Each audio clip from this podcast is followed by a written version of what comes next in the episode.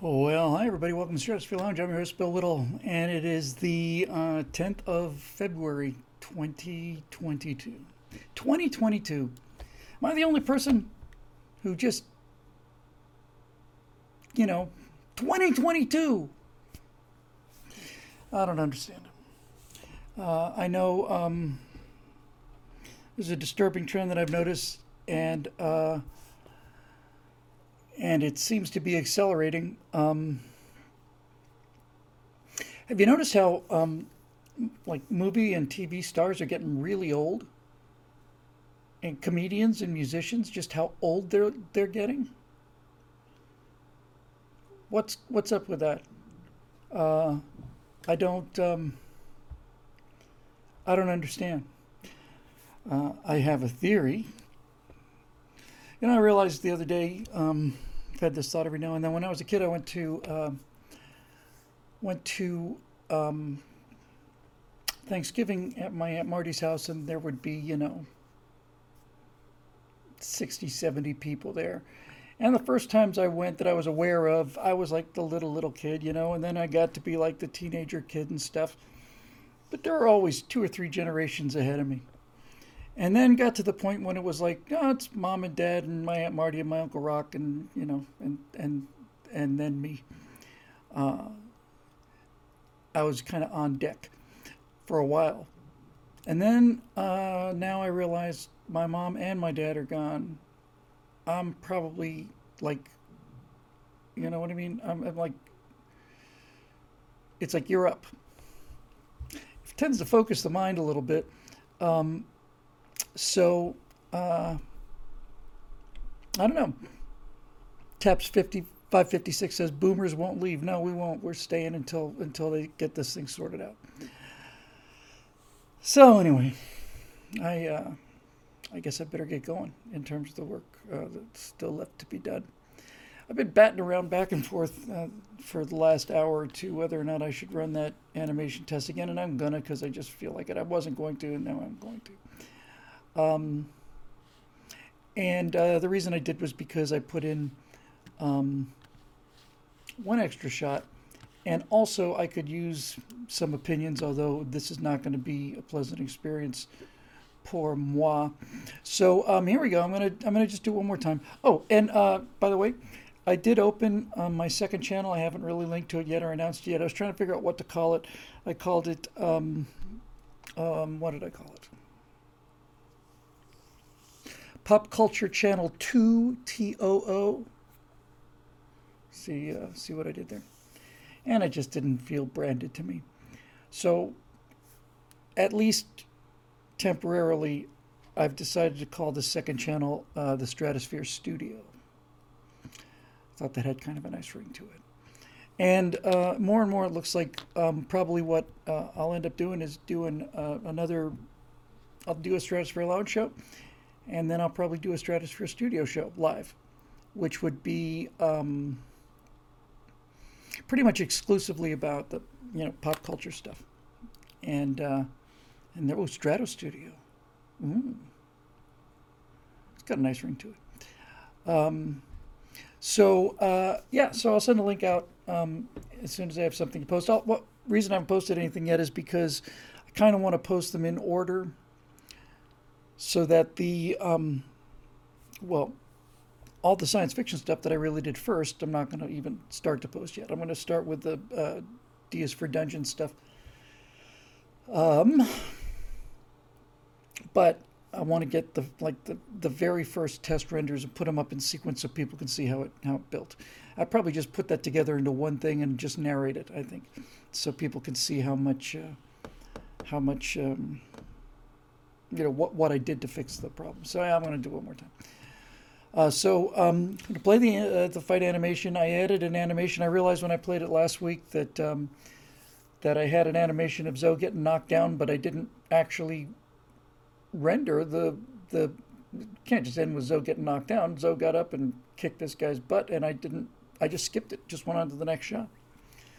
So after Zoe gets uh, uh, knocked down on this one, he gets his revenge. And then the last 23 seconds of this that you're about to see is uh, Zoe and me talking. Uh, there's no there's no audio. Uh,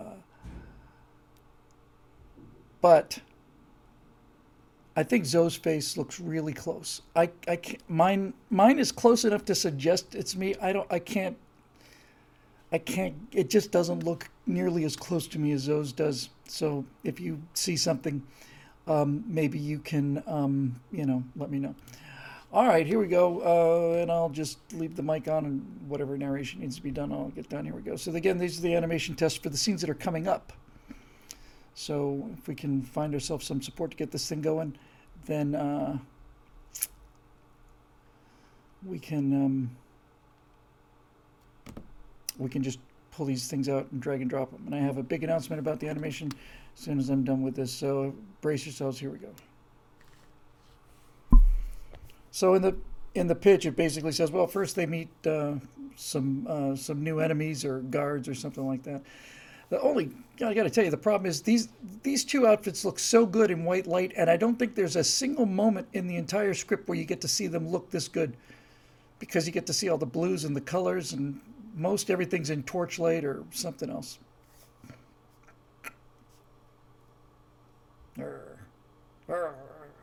Come on, baby. So, uh, slowed that one down a little. It was just too fast. Yep. That's that's good.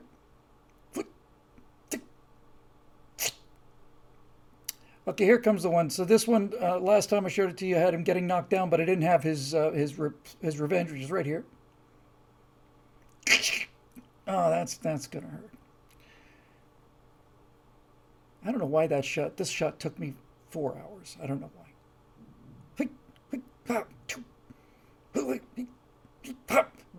Slowed that one down a little too.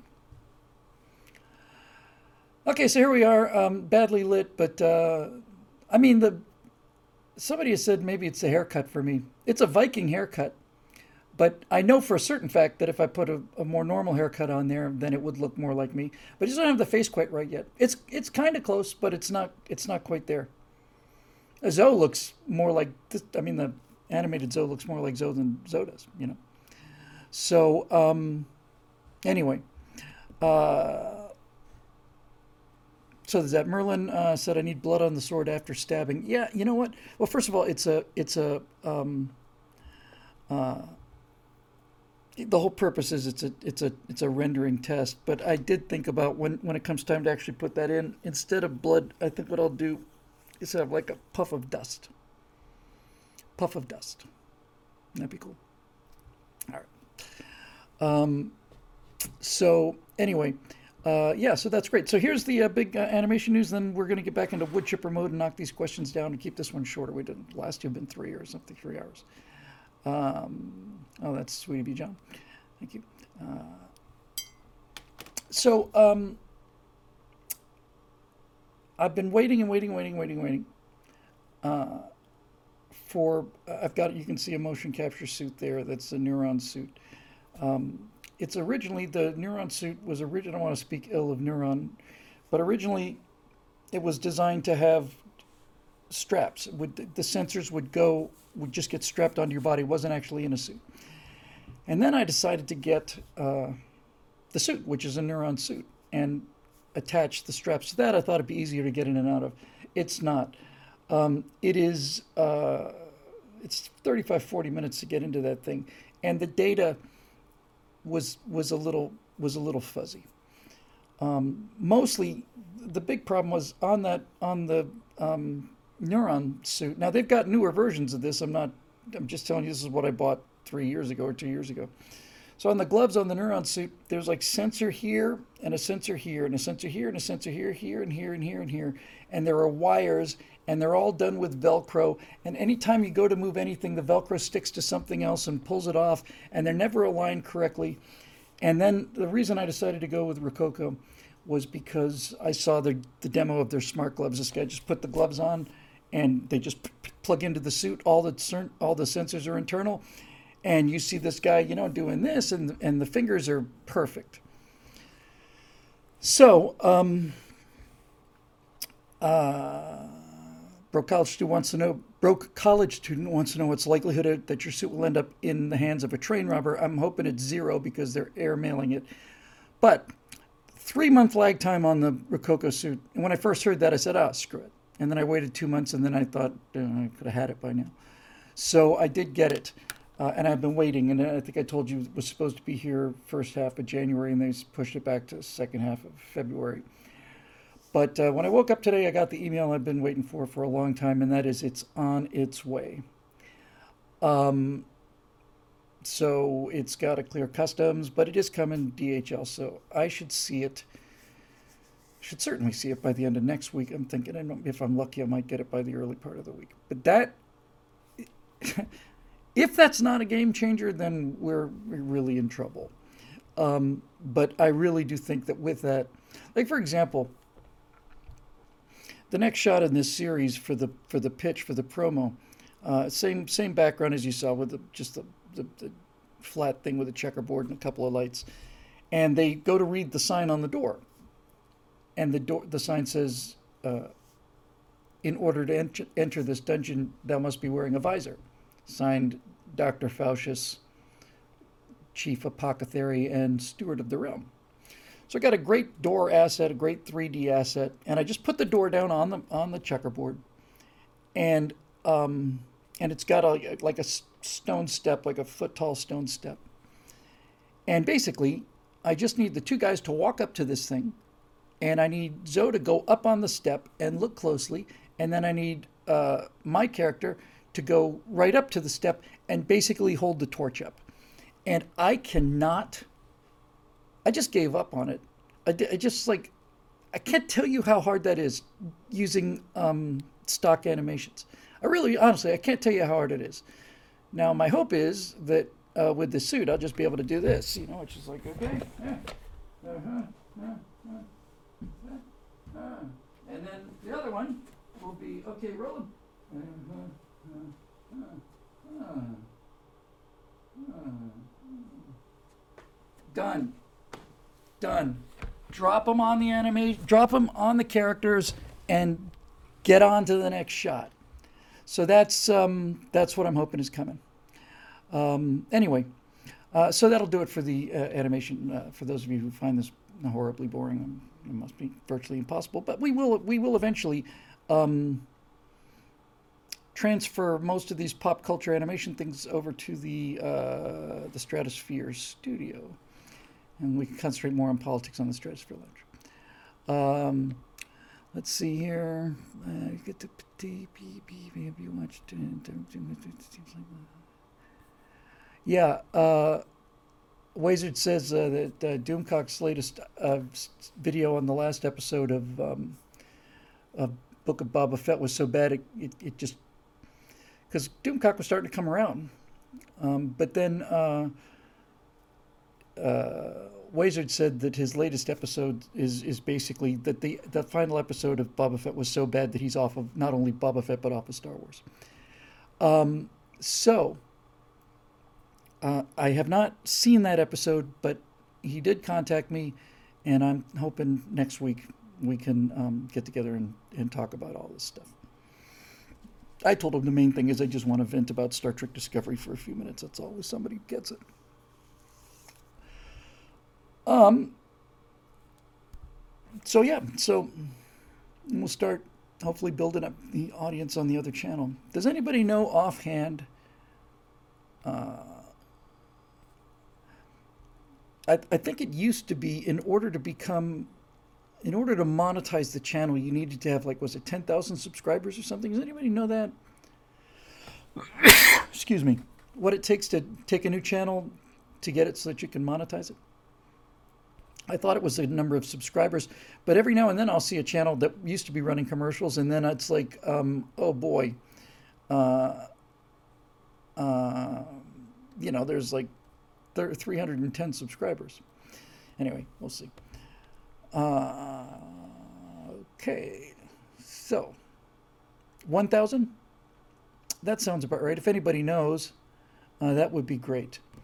Because uh, I, I should have no, no problem shoveling a thousand of you, find people over there and that way, if something does go large, because I'm hoping that this will go large, then um, that that'll be all right. And I'm gonna um, and yes, and somebody's somebody's asked about the super chats both here and on the second channel. So Marusha steps up and says to receive super chats, you must be at least 18 years of age, have over 1,000 subscribers, be monetized and eligible for live streaming, and be located within one of the 21 supported countries. I think I probably can check all those boxes.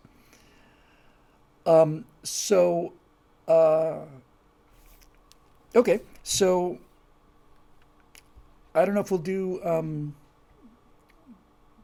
I think that's probably what we'll do with the Stratosphere Studios. We'll live stream it on YouTube, and uh, and we'll see about that. Um, oh, there's one other thing. Uh, the very next thing, once these guys jump out of the other side of the vortex, they get into the castle, and um, takes a huge chunk of super chats, like 30%, says Ian a little. Well, 70% of something is better than 100% of nothing. Um, and Bill, you forgot you lose most of those super chats to Cali taxes. Boy, you guys are really getting me fired up here. Um, okay, so uh, the final thing, just animation thing. When they get in the castle, after they knock off these Egyptian mummy guards and read the door thing and go into the door, they start going downstairs, and the smell is really, really bad in there. And then um, as they get to the bottom of the stairs, there's there's the, it's the only time this happens. It's a voice. It's the voice of the castle. It's basically saying, "What are you doing in here?" And we argue with it. Uh, so uh, don't anybody tell him yet. Don't cheat it. But I thought, man, getting Doomcock to be the evil voice of the castle wouldn't that be just wicked smart, wicked cool? He'd be perfect for it. The voice would be perfect for it. I'd get a, a lot of tie-ins, you know. I just think that's the way to go. Um, so anyway, uh, I haven't seen any Boba Fett, uh, but um, yeah. So I think I think it'd be fun to do to do a, a pop culture show. trying to figure out when to do it. Um, Mondays might be good, but there is a you know the one problem with Mondays is that it does allow Natasha and I occasionally get out of town, but we don't do that all that often. So we'll see. Um, okay. Um, that'll be fun. So. Uh, with luck, by next Stratosphere Lounge next Thursday, we will have uh, the motion capture suit and hopefully make some much more, much greater progress. Uh, Marusha says I should also look into monetizing Twitch streams too. You get money from subs and tips during any stream. People can pay, comment, or ask questions too. You know, as somebody wrote me, a member wrote me, and I, and I hope very, I don't have to remember the name, but I hope very much you're watching now. And somebody basically asked about the super chats and has asked about them a bunch. And then they said, Look, do you not want the money? And that goes right through me, you know, because yes, I very much want the money, really very much need the money. It's just that um, uh, it's just kind of overwhelming in terms of setting this stuff up. And especially since getting sick, although I have to tell you, the COVID's essentially worn off. Of, all that awful fatigue, pretty much gone but it did sap a lot of initiative. So, yeah, I just I just have to sit in and figure out how to do it. But yes, I'd like to do it. There's something I got to tell you. There's something about super chats on Stratosphere Lounge. It just doesn't feel right, and that's that's I think probably why I've been dragging my heels about it. It just doesn't feel right to me. Um, I think I would much rather do. If we split them off and I end up doing two shows, then um, then maybe we'll do super chats on YouTube because at least you'll know that getting into it. But that way we can keep the Stratosphere Lounge the way it always was. And maybe one of the answers is if we can split the load so that all the space or whatever pop culture questions go to that show and we stay on politics here. And hopefully I can chew through the questions fast enough so that we can uh, do a period of every show where I just basically take questions from the feed and you don't have to, you know, pay for it. Um, but yeah, yeah. Uh, so. I know it was very kind of you. Helio says you, aren't making anyone super chat you, Bill. They do it because they want to. Well, that's a damn good point. Thank you. Uh, I have a, apparently I've got some kind of, uh, you know, Protestant moral block of making money. Something, you know, it's like eh, I shouldn't charge people, and it's like, yeah, you're right. I think I told you guys many times for a long time. I just wouldn't accept gifts from people. It just seemed wrong to me. And a dentist once wrote, before I got the teeth fixed, in 2014. A dentist wrote me and said, "Hey, Bill, I love the stuff you're doing, and uh, I'd love. To, uh, I'll just do your teeth for you. If you want to come out and spend three days in St. Louis or whatever it was, I'll just do them for you free." And I just said, uh, I, I, I can't possibly. It's way too much. And this was very early in my career, and I and and I remember thinking, my God, I couldn't possibly accept that. And then, uh, I think it was probably Jeremy, uh, pointed out to me, uh, he just made you an offer to do something for you, and you just turned it down. Uh, you know, you, you you just insulted this guy. And I thought, yeah, I guess he's right, isn't he? He's right. Um. Anyway, uh, I think we'll be good. I think we'll be good.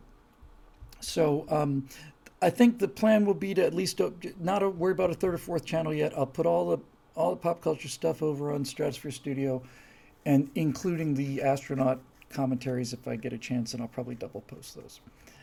Um, said it's like the feeling like you didn't do anything to earn it. I don't know if it's it's quite that. That that doesn't seem right. I mean, I know I do stuff that is you know means a lot to people. It means a lot to me too. Um, it's the asking. It's probably just a lifetime of poverty, you know. Just, I mean, it's been certainly much better since I started this company. But I think when you're just out of money for pretty much your entire life, you just get so bloody sick of asking people for money, and you just, just like, you know, it's not so much imposter thing as it's just kind of shame. But I got to get that out of my head because uh, it's a it's a bad block, and I'm going to sell this animation thing hard. So uh, there you go. All right. Uh, yeah, and great point here. Um, low contrast. Ben Rittenhouse, I think. With no gift receivers, there can be no gift givers. Well done. Very, very, very well done.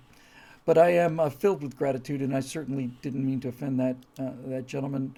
Uh, I just felt uh, it's kind of overwhelmed by it, to be perfectly honest with you. Just like, my God. All right, so we're back in, in wood chipper mode here. We're gonna just get we're gonna knock down these things and um, and we're gonna keep doing that for a while. Uh, so here we are at uh, billwhittle.com and I'm taking them in order. And it looks like the first one is from uh, Grayson Beckman. What a cool name that is, Grayson Beckman. Grayson, you sound like the kind of guy who, who, who should be living in stately Wayne Manor. You know, it's got a, it's a really excellent, seriously excellent ring to it. What sort of accountability do you think we should be advocating regarding people like Anthony Fauci and those who are responsible for pushing this lying dog faced pony soldier onto the American people? My personal preference is the position of make tar and feathers great again, but I tend to jump the gun on such a thing, so I wanted to hear your thoughts. Thank you for all the work that you do and keep it up. Thank you very much, Grayson. That means a lot to me coming from you and means even more to me coming from a guy named Grayson. I, I am not making fun of you. I just think it's the coolest name ever. I really do. Excuse me. A lot of people saying, oh, Fauci should be fired. It's like, no, no, no, Fauci shouldn't be fired. Fauci should be jailed and, and tried. And then if it turns out that the things that I believe are true uh, could be proven in a court of law, he's got seven figures of dead people on his hands. You know? I mean, that's it's not a that's not a oh that's great okay uh, that's not um, a trivial thing. It's not like if and I don't, I don't have any real doubt about this, but I also also um, I also have such respect for due process and, and been victimized by lack of due process that I just want to qualify it. If it turned out, though, that the things that, that it seems like he's actually done, he did, the minimum is jail for life. Uh, minimum. And um, he's just, uh, well, look, I saw a video of him from the 80s. He's got dark hair a young, probably looked like he was in his 30s or 40s. He was not, I wouldn't call him an attractive man back then either. But nevertheless, there he was, and and I didn't listen to the whole clip, so I don't want to state this as certain, but I would think it's ninety five percent certain that that clip, in that clip, he was he said that you could. This is the eighties now. He said he could. Um, uh, that's a great idea about make tar and feathers great again, branding that.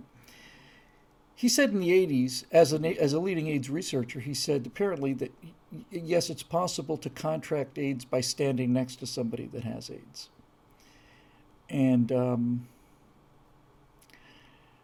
that is not a statement that a, that a, a person could make in good faith if they had the apparent uh, information that Fauci had in front of him.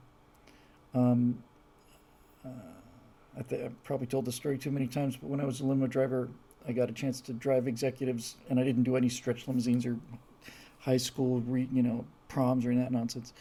But I did get a chance in somewhere around 90, 91, right at the height of the epidemic, to drive a leading, one of the leading AIDS re- researchers, medical doctor.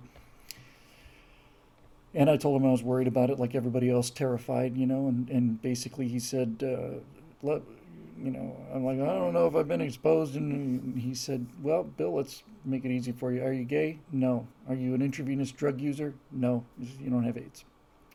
Because it, that particular virus is so weak that it required a pre existing immune system that was virtually destroyed. In other words, in order to get it, you, you had to have already had your immune system badly, badly beaten down which in the case of the gays was the whole, you know, hot tub bath scene up in San Francisco prior to the epidemic, and for intravenous drug users, just the infections they're constantly dealing with. Uh, in terms of, you know, here, let me just once again break the skin barrier and inject a whole bunch of bacteria and viruses into my into my arm. Yeah, Marusha says they uh, they consider Reagan a, a, racist and they called him a fascist and all of that other stuff. And it, that was that preceded the uh, COVID pandemic by 20 years. And nevertheless, there are similarities between the two. Uh, the biggest one being how politicized it was. It, they did not want influential people did not want people to think that AIDS was a, a gay disease. And and I have no problem with with I have no problem with mitigating I don't let me rephrase this. I don't want to see attacks on people. I, di- I didn't want to see attacks on gay people because they, they consider it a gay, gay disease. So it's a it's a genuine concern, right? But basically, what they did was they said, well, if we're not, if we're going to do that, if we're not going to make it a gay disease, we got to make it sound like anybody can get it. And they'd find one or two cases of people who were heterosexual and not drug users who came down with it. I remember that one woman died because she got it from her dentist's office or something like that. But basically, it was societal manipulation, and they just scared the living daylights out of everybody, everybody, and and nobody. Um, nobody said anything. You know, Ryan White. Yeah. Um, so uh, this is when you start destroying public confidence. When you when you find out that they've lied because they because they're worried that we're going to do something is that's the that's the root of all of our problems. It's elitism. It's it's uh, it's the people basically saying we can't trust the American people because if we tell them the truth about AIDS, then these knuckle dragging rednecks, you know, uh, will go out there and, and just murder gay people. That's what they're that's what they're saying. Um, and that's that's basically the elitism thing. Uh, parenthetically, I was hoping to record this today. I'm going to come in tomorrow, Friday, and record it. I don't know what time. Oh, for those of you who were uh, regularly attending the, the morning shootings of Moving Back to America on Tuesdays, I will get back to that, and I, I hope I'm. I'd like to apologize for keeping you waiting if you've been waiting, but honestly, it's still been tough to, to get back on that schedule. In any event, um, this will eventually come around to Fauci. Uh, oh, what was her name? Hang on. got it on the tip of my tongue.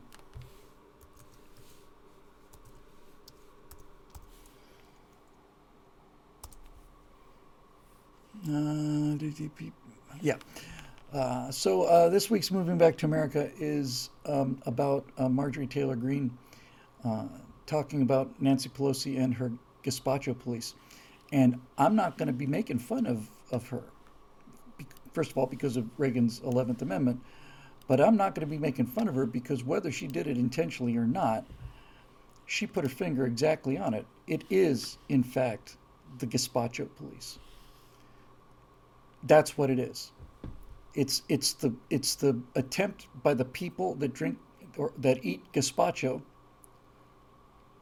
to force the people that eat tomato soup to do things their way. So the truckers are tomato soup people, and Justin Trudeau is a gazpacho person. So I'm going to call this segment, um, uh, what am I calling? Tortured, tortured by the gazpacho, because because the the, the gazpacho proud Pelosi, you know, all of these people. You know, there's a little frisson of it's it's chilled. It's not cold. It's, it's chilled, and it's you know, it's not tomato soup because that's what you know the the regular people eat. And plus, they eat theirs hot, which is the way to eat soup, generally speaking. But we're going to have ours cold because we've got this, you know, this thing that they don't have. So it is the gazpacho police. She was absolutely right. Absolutely right. It's the gazpacho police, and. Uh, and I'm going to just read a, a, bunch of quotes from um, uh, a book Martin Amis wrote called uh, Koba the Dread. Koba was Stalin's name for himself, nickname for himself before he became Stalin. And I'm just going to talk about the living hell that was the Soviet Union, and I pick quotes that should sound familiar to you uh, today. So, um, you know, there you go. Uh, but anyway, um, this whole thing uh, with the elites basically telling us they, they know what's good for us and and and it, number one it's it's immoral but number two it's also wrong. You know? It's just they're just they're they're just they're just mistaken grayson intellectuals everywhere think they're smarter than other people my experience has been that they're not only not smarter than other people, they're actually far more naive and stupid than other people. Really. So if all of this stuff that is that is rumored to be true is true, and Anthony Fauci was doing research on on on spike proteins and, and splicing together um, uh, diseases that affected animals but couldn't affect humans because they didn't have the correct outer protein shell, and he put them together that alone is pretty uh, hubristic. But then, if the United States government says, no, we're going to cut off the funding for this because it's too dangerous, and then you take money and go around and give it to a private firm, and then they give it to Wuhan, and then that stuff gets out, that's not. That's not a you know three month probation kind of thing. I mean, you know, what's the worldwide total now? It's certainly inflated because of it measures people that died with COVID, not of COVID, but nevertheless, we're talking at least hundreds of thousands of people died as a result of this decision, and and, and we're probably well into the millions of people that, that died because of this decision. Because he thought he knows better than everybody else. He's science. He's Dr. Fauci. He's the leading expert. He's he's the he's the guy. So that's what I'm convinced happened. It certainly is what the evidence seems to indicate. That's what the DoD documents that were uh, that were uh, retrieved by um, Project Veritas clearly say. And so you got a situation where a guy says, "I know better than all of you stupid people who are worried about this. There's nothing to worry about because we've got this under control, and therefore we're going to go do it." And let's just see what the number is. As of today, it's like checking the stock market.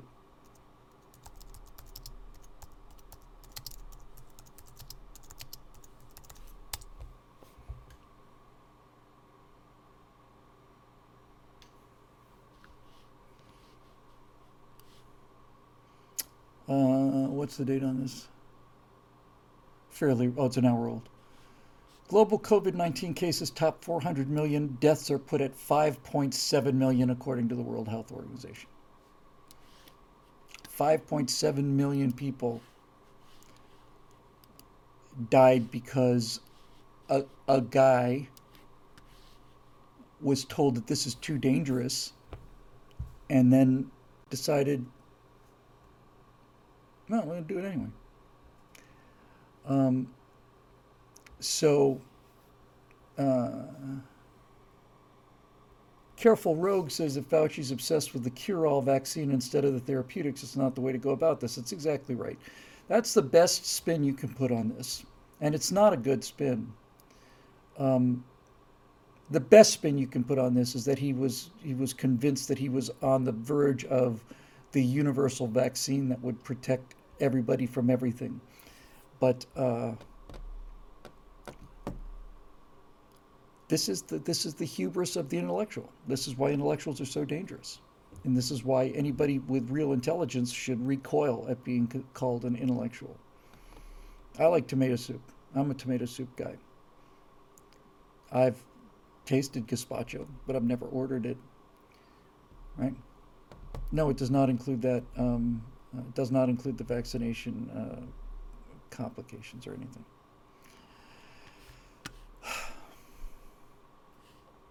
Henry Lumley. Hey, Bill, the truckers' protest is not over and it's not slowing down with the blockage of Ambassador Bridge that represents a loss of over a billion dollars in trade revenue every day. And that slowdown is going to be as devastating to the Canadian and U.S. economy as the ship that blocked the Suez Canal. That's a great point. Also, with all the doubling down the government has done in Canada, this has come with illegal search and seizure of property and now threatens to, and now threats to use the Children's Aid Society to remove children from the truckers and those supporting the protest. There's a little clip that says Ottawa police say they have enlisted the help of child services, have not ruled out taking truckers' children. Let's make sure we just stop here and, and understand what exactly that means. A, group of people who are protesting government policies has caused the government of that country to say, We are going to steal your children from you it's one thing to hit somebody with a $50,000 fine, but to say, no, we're going to take your children away. These people, the government, the Canadian government's scared, and it should be scared. I think that the Canadian government thinks that we are going to do to them what they did to us, and we're not. They're not. There's no. I've never. I haven't seen the slightest evidence of anybody saying we're going to, you know, we're going to lynch these guys. No, just what I did see a couple like Electric Honkaloo, uh, what I did see a couple days ago was that I, one one of the provinces, Alberta, I think it was, said, "Okay, you win. We're gonna we're gonna give up the vaccine mandate." And and I said, "My God!" I called my wife. I said, "Honey, remember those truckers I told you about?" She said, "Yeah." Um, so it looks like they won. One of the big provinces of Canada, they've only got what seven, something like that. Um, said, "We're going to give it up. You win." And then I heard a day after that that they that they were basically just kind of giving it lip service, and then the truckers didn't back down again. Now they're talking about actually genuinely doing it. But this goes to the gazpacho, uh, uh, tortured by this gazpacho as well.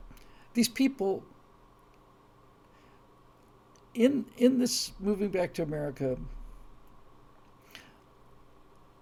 I'm trying to make the point that the the the the the most shameful and embarrassing part of all of this is also the most hopeful part of this. And that is that we do all of these things at their command, which is shameful, but they have no coercive power over us. They're not the Gestapo. The Gestapo were guys who could come in and get you with guns, and you didn't have a gun, so they just took you away, like the NKVD and the KGB and the OGPU or whatever it was, the Cheka when those people in the Soviet Union, the Soviet citizens cowered before the state, they had a good reason to cower before the state. They were being murdered by, in, in industrial quantities on a nightly basis, and they didn't have any way to resist. What's our excuse? You know? What's our excuse? Dave says what's shameful about this is that it's happening in Canada, not America. Dave, you mentioned months ago that the, that truckers are preparing something big. I think they're gonna. I think they're gonna do something big. Um, but what happened was they stood up to them and they, and they got rid of the vaccine mandate. And if they're costing them a billion dollars a day and blocking off all the trade, I don't think they care about the money because it's not their money. They just print some more, just like our government. But but these but these um, knuckle dragging, uh, you know, savages that make up the people that we're trying to govern aren't going away. And that's it, right? It's the contempt just the contempt on the part of the government, you know, calling them all Nazis and, and all of this stuff. You know, yeah, and and I'm, and everybody's commented on the fact, well, you're all socialists up there, aren't you? you? You know, you're supposed to be for the working men. Well, now it's the working men coming to your door, knocking on there, and all of you very rich, extremely well ed- well well educated no longer means that uh, went to expensive schools and all the rest. But now now you're suppressing them. So, um, yeah, so that's that. And as Marisha points out in the comment section, if if this January 6th so-called insurrection, if that had been a real insurrection by an armed populace, would have ended differently than having one of them doing the insurrecting shot and killed. Would have had a different outcome if that was what that was. Anyway, he goes on. Um, even the apparent wins of Alberta and Saskatchewan ending the vaccine mandates, I do not believe it for a second. Alberta is not ending all mask requirements, removing all COVID policies, or even declaring the emergency over. They left themselves a backdoor right back into the lockdowns, and the Calgary police have once again arrested Pastor Arthur Pawlowski. So, any of the support, supposed victories of the protest are too early to know for sure. Yes. So, they, you go there, you push them. They they fight back. They fight dirty. They say you're stealing food from the homeless. Seems to me you're delivering the food, but okay. Finally, the pressure builds, and they say, "Okay, we we we cave. We're going to remove the vaccine mandates. Now you guys can go home." And they thought that that meant that they would go home, and then they could simply just, you know, not do what they said they were going to do, install and all the rest of it. But I said before that I think that November tw- uh, that, that, November uh, was it fourth the election in November fourth of 2020 was a sneak attack like 9/11 and and like Pearl Harbor, and you only get one of those. So when the next election happens in November and especially in 2024 if once again we find that uh, I can never was a State Farm Center or All State Center, the State Farm Center, I think. If it turns out that a major uh, counting uh, facility in a Democratic uh, precinct says we're shutting down for the night, I don't know if there's anything you could do about that, but I do know one thing. Next time, there's going to be a lot more people there, and they're not going home next time. State Farm Arena they're not going home next time. If they try to pull this again, they're it's like I said, you get one sneak attack, right? Hours after Pearl Harbor, the radar that detected the planes coming in thought it was an expected flight of B-17s coming from the mainland, and yeah, it's probably just the B-17s. But after after they looked down and see the whole fleet on fire, then they got so twitchy with the radar and the guns that they shot down a number of our own airplanes, like a serious number, like a dozen of them. Um, so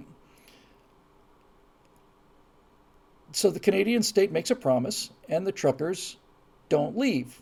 And they're right not to leave because they're not trustworthy people. They're liars. And they've proven it. And, and they're liars by accusing them of what they accused them of. Uh, Bill, I would suggest you get some speeches put together again and get ready to start hitting the protest stage like back in the Tea Party days. The U.S. trucker protests organizers have claimed to have about 90,000 trucks ready to roll. Yes and he sends a meme that says, "Am I out of touch?" And then below that, he's got uh, uh, Trudeau and blackface. No, it's the truckers that are racist. Um, and then there's one of Homer with the mask. He says, "The science is settled." Then he steps into the into the bushes. 2020 midterms comes out. The mask is gone. And he's saying the science has changed. He's wearing a big D for Democrat. I mentioned this in one of our shows um, uh, on the right angle called About Face. I think that was Steve Green's show. Where he's talking about how now all of a sudden the Democrats are backpedaling about masks and vaccine mandates because they know there's an election coming up. And they said, you know, well, the science has changed. And, like, and I said, if the science has changed, I'll tell you what, the data hasn't changed. The data has been absolutely solid since end of March of 2020. By the end of the 30 days of Chronosphere Lounge, we did everything that we knew turned out to be true over the last almost two years. All of it. So the data was out there. It's not the science has changed, it's that the politics behind calling the science has changed. It's stolen valor. There's a bunch of politicians want to claim science. It's, what the Soviets did. The science of communism, it's, it's a historical inevitability. Um, yeah, and Wizard said, remember the California recall? As soon as Gavin won re-election, he returned all the draconian measures. He sure did. So, and again, the, the, if we knew what we were doing, if if the Republicans or conservatives had any idea how to fight this fight, they would say, well, Governor, you claim that these emergency lockdowns that you've just put in place now that you survived your recall attempt are absolutely essential to save lives of Californians. So, since you didn't put them in place during the six weeks of the campaign, I think it's fair to say that you murdered those people for political gain because either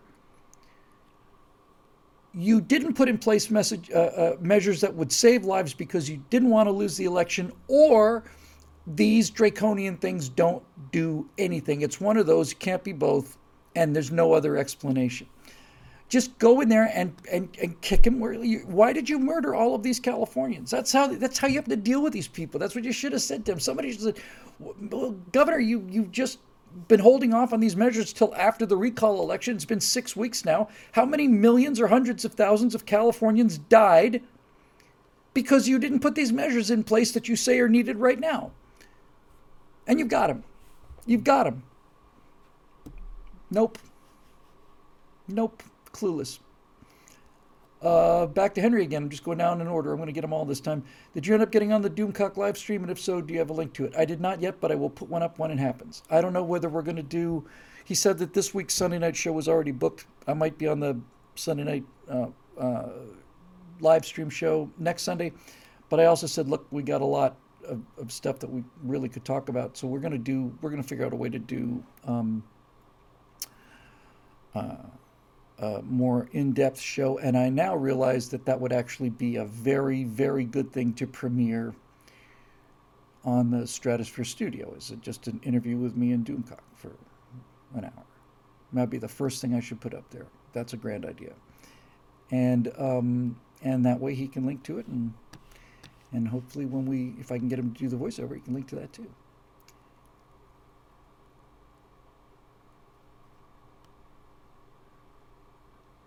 From Trevor uh, Duel.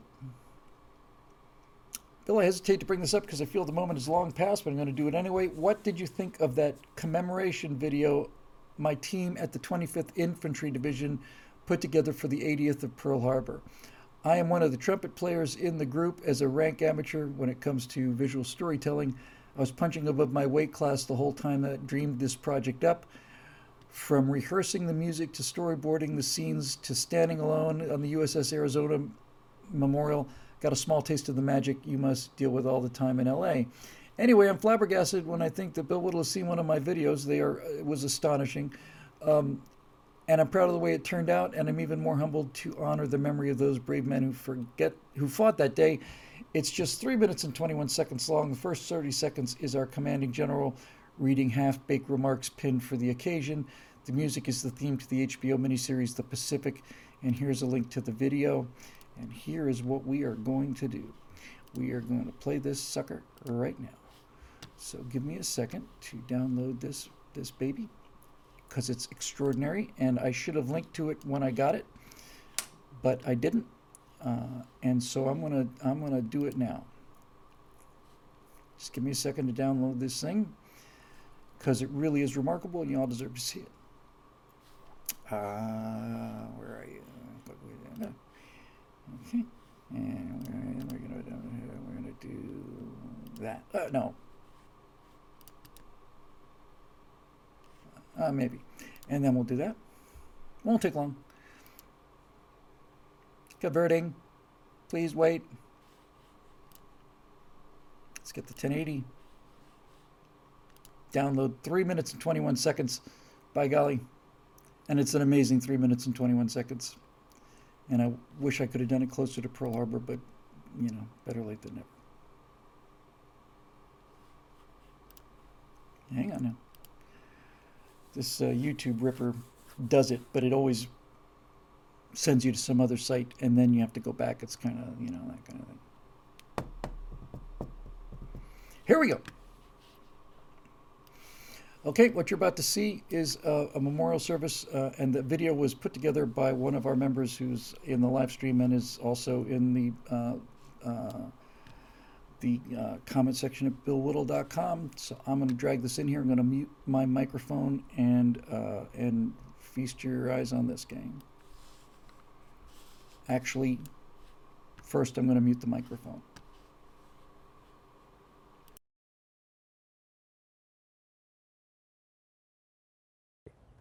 I'm Major General Joe Ryan, Commanding General, 25th Infantry Division here on Schofield Barracks.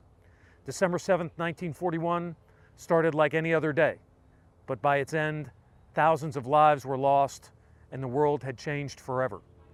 80 years later, the United States remains committed to a free and open Indo-Pacific region. On this day, we reverently recall those who gave their lives and honor all of those who answered our nation's call.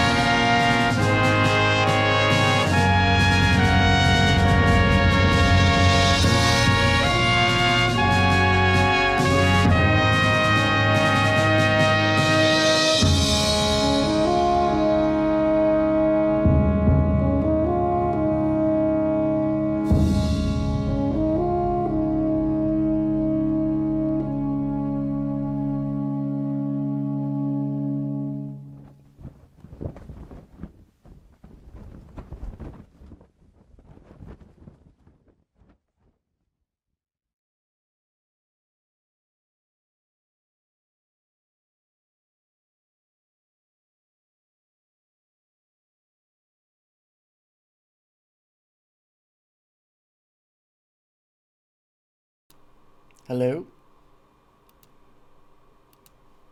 Um, that's just one of the best things I have ever seen in my life.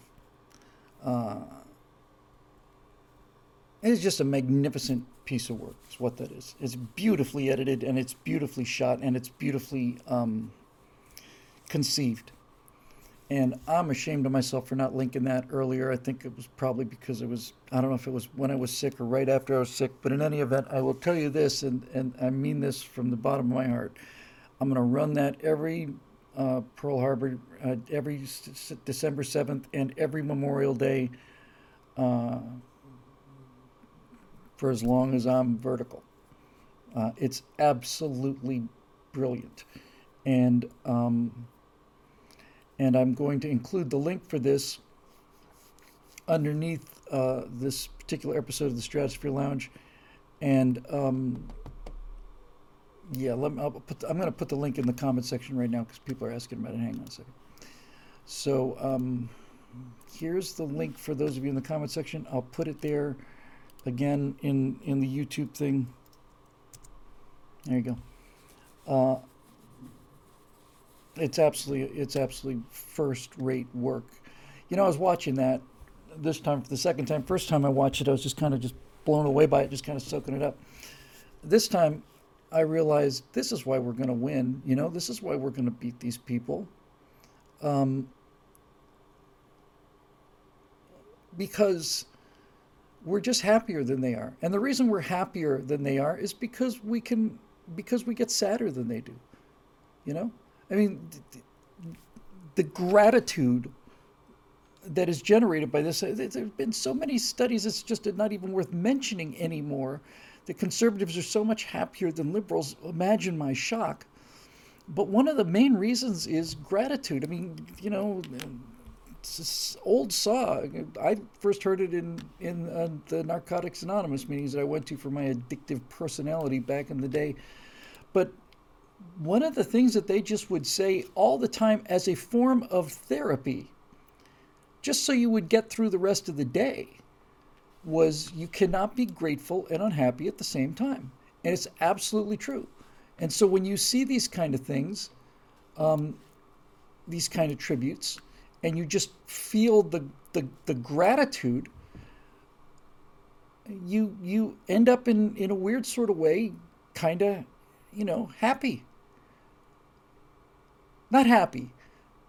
Uh, It video didn't make me happy. What did it make me? Um, there's this is an interesting question. Give me a second because I want to get this word. I'll find it. I don't know what it is yet, but there's a word.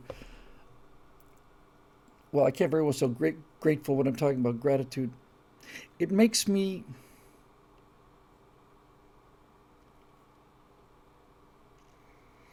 a lot of words around there. Proud. Um,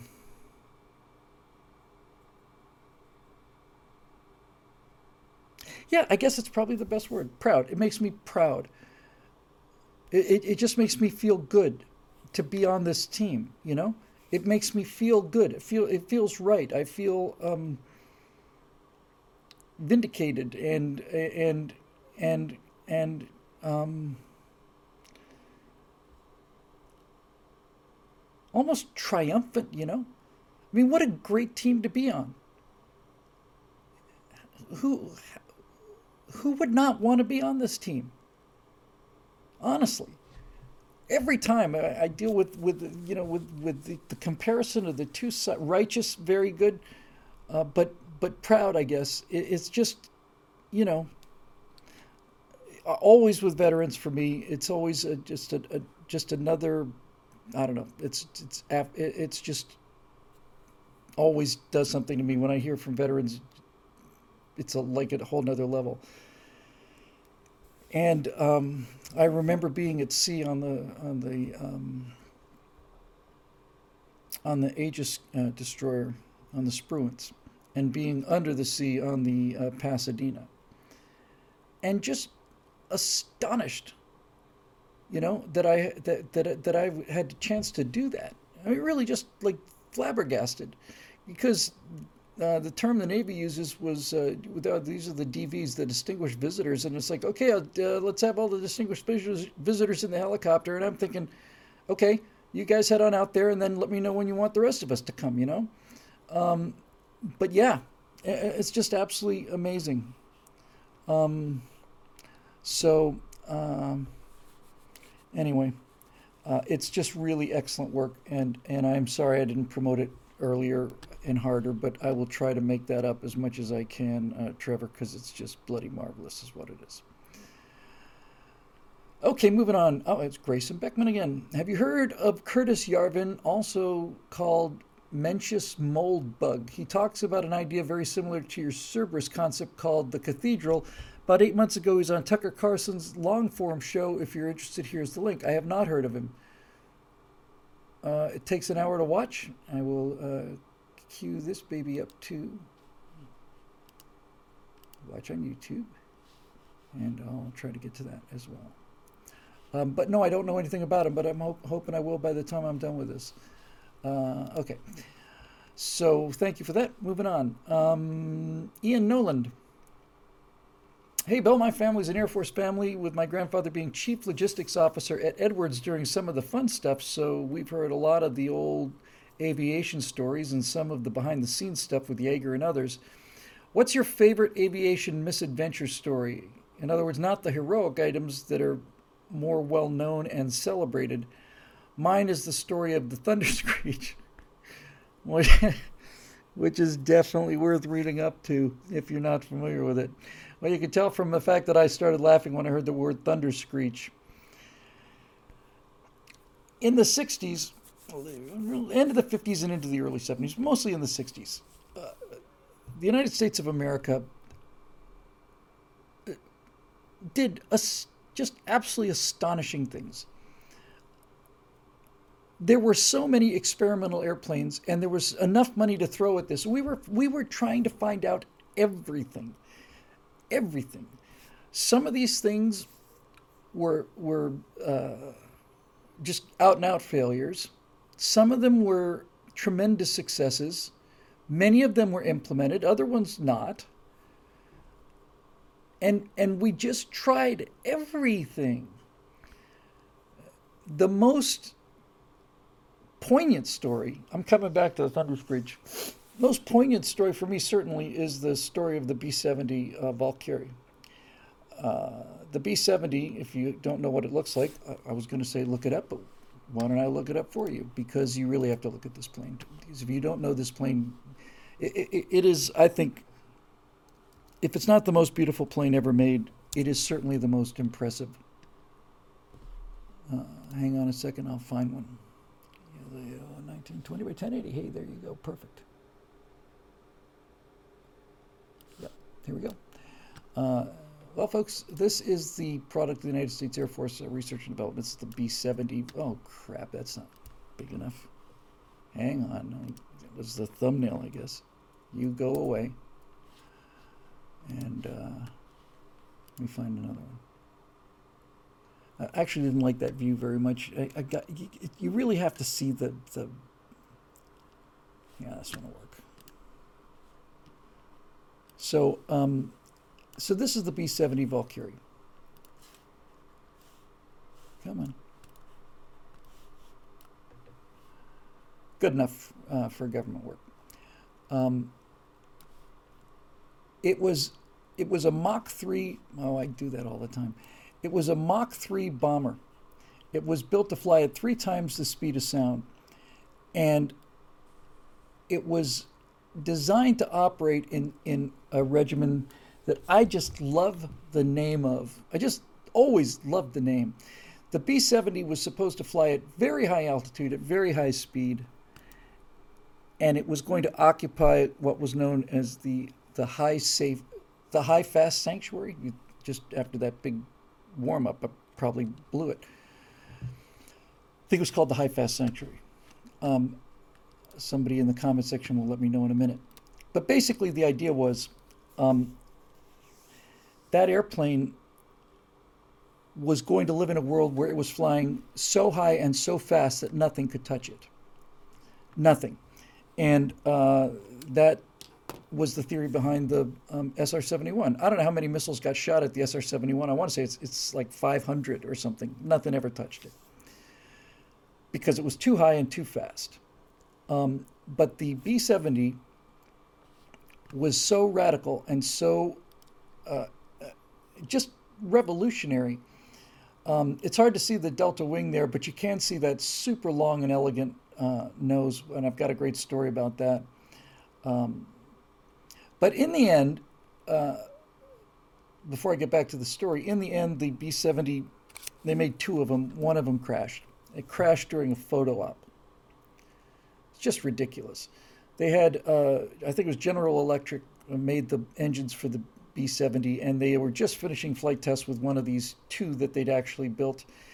And General Electric, somebody somewhere, said, um, okay, why don't we have a, a really cool formation flight of all of the U.S. aircraft that fly on these General Electric engines? And there was a B 70, there was an F 104, pretty sure it was an F 4. I don't remember what the other two were. So you got this big old bomber in the front. They're just coming home. It was the last thing they did during the day. And you got these four airplanes there. And and the F 104 started to drift. And it was an extraordinarily experienced pilot on the F 104. But the F 104 started to drift a little bit closer, and uh, as I recall, a little bit behind, a little bit down. And then it got into the B 70. I'll come back to the picture here. You can see the B 70 has wingtips that that just fold down. It's like an enormous part of the wing is just canted down because the B 70 is basically riding its own supersonic shockwave. It's like a surfboard. Um, and when that F 104 got into that vortex, it immediately went up, over, and inverted. And the F 104 took out the, the vertical stabilizers on the B 70, and then the, the, the B 70 uh, crashed because it was just, you know, dumb accident. But dumb accidents happen. Uh, now, this story is not widely known. Most people know that's what happened to the B 70, but this part of it's not widely known. Uh, a young engineer who was working at um, Edwards at the time uh, had been doing some work on uh, on the on the F4 and its spin resistance, and, and so on. The F4 had a uh, if it departed um, controlled flight in a spin, it was deemed to be unrecoverable. And this young engineer said maybe not. So they he went up with a pilot, and he was in the back seat, and they had a drogue chute attached so that if they got into the spin, they'd pop the drogue chute. If I recall correctly, they got into a spin, they popped the drogue chute, drogue chute pulled the tail off the airplane, and the pilot, who said um, said basically if uh, if anything goes wrong on this flight, sir, I'll walk west until my helmet floats. Uh, so something did go wrong on the flight, and I have seen the, the, the Super 8 movie footage of a pilot with a parachute, carrying a parachute, walking across Edwards Air Force Base, walking down the driveway, walking down what's now the 14, walking towards Santa Monica, walking across the beach, and then walking into the ocean. He actually shot the movie of him apologizing because he said, "No, if this doesn't work, my, I'll walk west until my helmet floats." Anyway, that young engineer with the name of um, of uh, uh, uh, Bert Rutan uh, told me a story about the B seventy, and it was a classified program. It wasn't as strictly classified, obviously, as like the B two or other things, but you know, it's still state of the art stuff.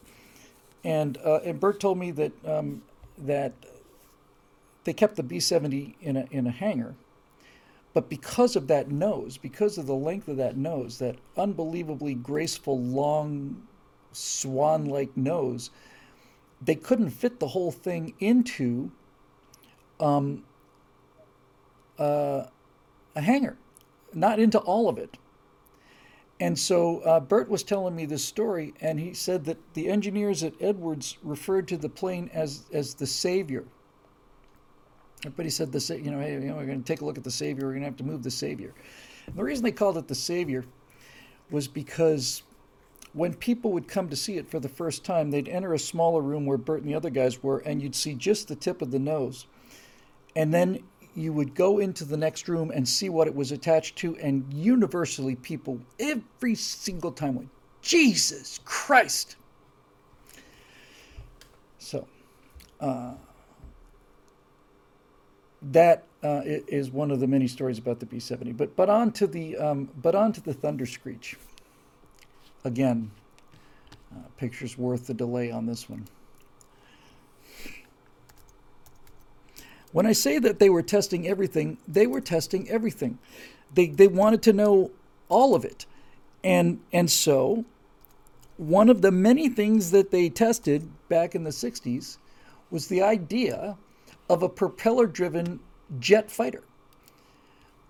Seems odd, but that's nevertheless what they decided to try and do to see if they could figure out a way to get a propeller driven jet fighter. And that's what they built. They built the uh, Republic XF 84H Thunder Screech, which looks like this. Hey, look at that. It's a modern day fighter with a propeller in the front. And I'm sure you're getting some jet exhaust out there as well, but basically it's a turboprop. Now, turboprops are a great idea. Most of these, uh, anytime you see a propeller on an airplane today, and for any kind of commercial airliner, you see a propeller on it, it's a turboprop. It's essentially a jet engine with a propeller attached to the front, and you get all of the reliability uh, benefits of a, of a gas turbine engine, of a jet engine. So it's basically just one moving part. Now, back in, in the 40s and so on, that they were using pistons and a Wright Cyclone engine that powered like the, I want to say like the B-17s or certainly B-29s, had something like each engine had something like 2,000 moving parts, and they were always breaking down. But they decided, okay, so we're going to use like a turboprop, and we're going to use a, a propeller-driven jet engine, jet airplane. We'll see how it works, because there are some advantages, some some um, efficiency advantages to that, especially before the high bypass engines. So they decided to make this plane called the uh, Thunder Screech. Now you can see from the blur that the propeller is very, very short on this. And the reason, I guess, it's so short was because it was under such strain, the RPMs were so high that the thing would have just disintegrated if they made it any bigger.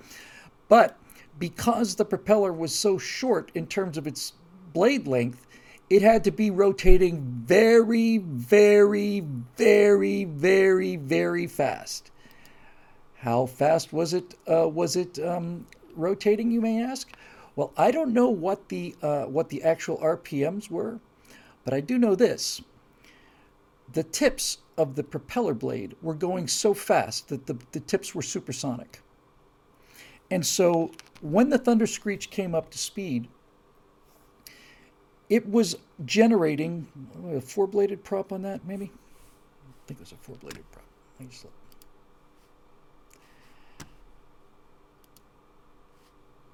Three bladed. Looks like three bladed. Yes, three bladed prop. Here's the prop. So you can see you got this super stubby little prop, right? Just kind of like a almost like a toy. There you go. There's the there's the prop. You can see the length of the blades, right? There's a very short blade length, and it's short because it's under incredible stress and has to, you know, just the load on this thing's amazing. But because the prop was spinning so fast, the tips of those blades were supersonic. And that meant that when it was running, the thunder screech was so loud that it incapacitated people. Um, it, inca- it incapacitated them.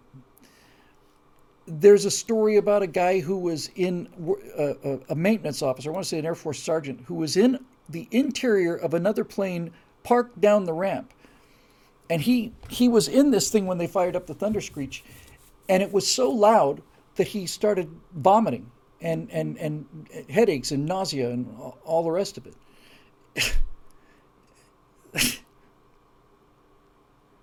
I don't know what it is about the thunder screech that that gives me such a warm feeling. It was never put into place obviously. But truthfully now this airplane was so was so loud that it, it that you couldn't have crew members in the open when it was running because the because the sound which I want how loud was it? Like 140 decibels or some insane thing like that. Uh, hang on supersonic propeller uh, I, I got to find out now. I got a noise. Hang on. Let me put on my uh, reading spectacles. I'll put you back to the uh, thunder screech uh, here. There we go. Uh, noise. Uh, from Wikipedia, the XF 84H was almost certainly the loudest aircraft ever built, earning the nickname Thunder Screech as well as the mighty ear banger. On ground run ups, the prototypes could reportedly be heard 25 miles away. looking for.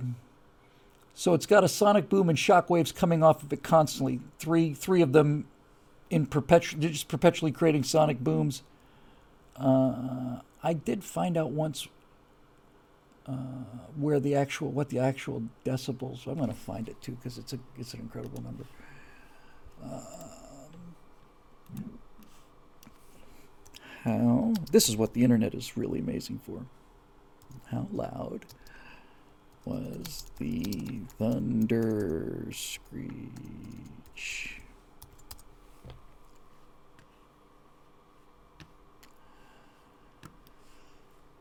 Give me a number here so I don't have to read everything. Uh,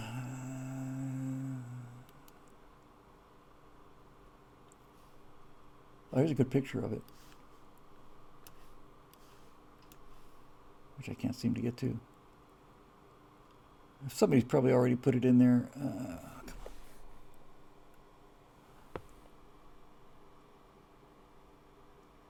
the tips were moving at Mach 1.18.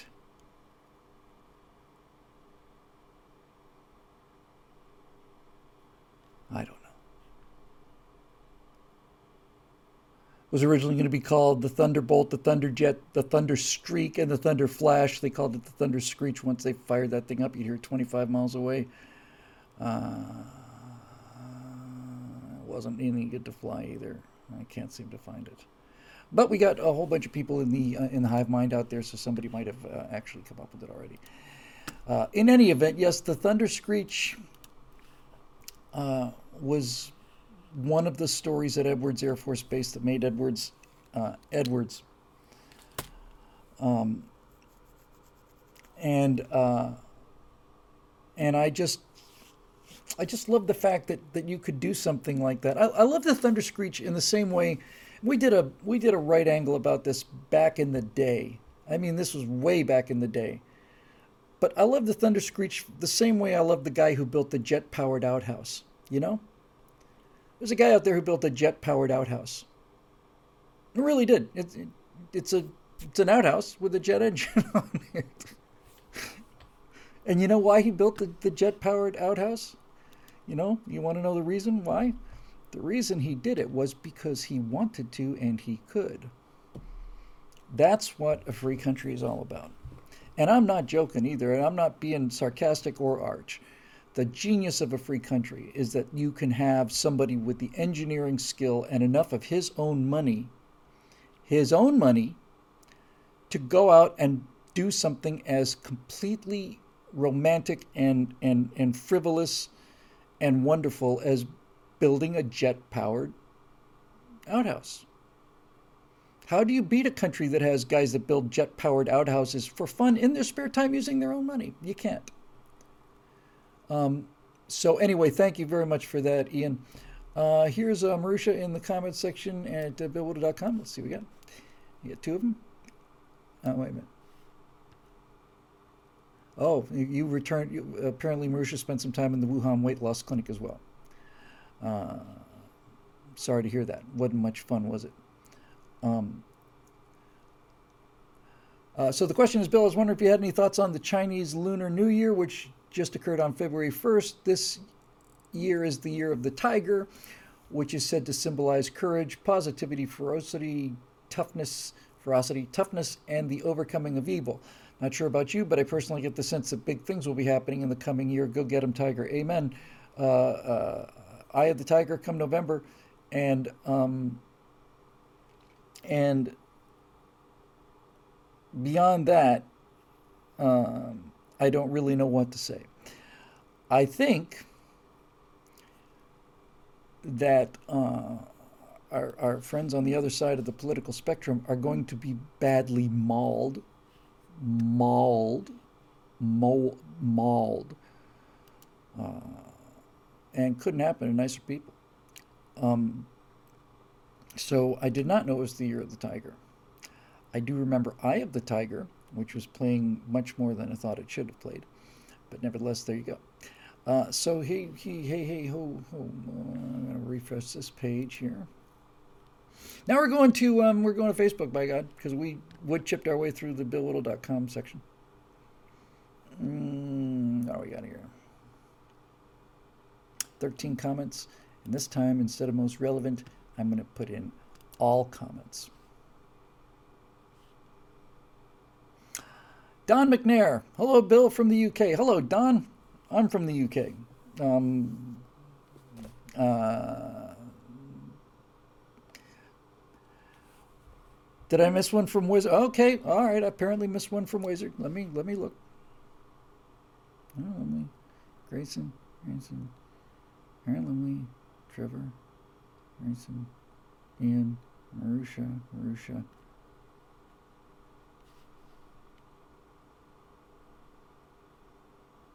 Uh, I don't see it. I will refresh at billwhittle.com. I'm looking at the top here. Uh, this is the instructions. Here's one from Grayson. What do you think about Fauci? Talked about him. Truckers from Henry Lumley. Talked about him. Henry, did you get the Doomcock live stream? Talked about that. We talked about Trevor and his incredible video, which we played. We talked about Curtis Yarvin, who I've not heard of yet, but I'm looking forward to seeing. Talked about the Air Force family at Edwards and, and all of Edwards. Talked about Chinese New Year. Okay, here they are. They weren't there before. My apologies. It's one from Eduardo and one from Marusha. Okay, so two more to go there. Uh, from Eduardo. Uh, greetings, Bill. Wazard13 here, still aspiring to move to the red U.S. I recently watched Sargon's video about 59% of Democrats supporting all this insanity and being completely in favor of tyrannical measures linked below. Yeah, uh, I'm sure they do. The, the, uh, Mike, Mark Dice will go out on Santa Monica Boardwalk and say, "Do you think that people aren't vaccinated should be put in prison?" Most, I don't know how much of it he edits, but um, you know, a lot of them say, "Yeah, absolutely." Um, and that finally got me to ask this: If those people are vaccinated for cognition and are immune to reasoning and facts, then what do we do with them? Sure, I wish you could trade them for people like me over there. Me too. Uh, but the reality is, what is a solution to the existence of these people that are determined to destroy our freedoms and rule over us no matter what? They certainly have a final solution to us, but we won't stoop down to that level, so what are we to do? Uh, okay. Uh, this afternoon we shot, um, as usual, we shot our uh, virtue signal show. And the first one was a member suggestion, and it was um, it was malice or stupidity. Harmon's razor, I think. Never attribute to malice what can be explained by mere stupidity. And so what I tried to talk to Zoe about was what's the difference and, and how do you think it breaks out? In other words, I think that uh, that Fauci is malicious, but I think that the people that listen to him are not necessarily malicious. I'm sure most of them are not. I think they're just not stupid, even they're just ignorant. They've never heard anything else. Hanlon's razor. So I I am utterly convinced and and I have never had an exception of this. Whenever I've had a chance to talk to liberals in person, it takes me about three and a half, four minutes to flip them completely, and and and that tells me something. Um, it tells me that the vast majority, the huge majority of these people are not malicious. They're just ignorant.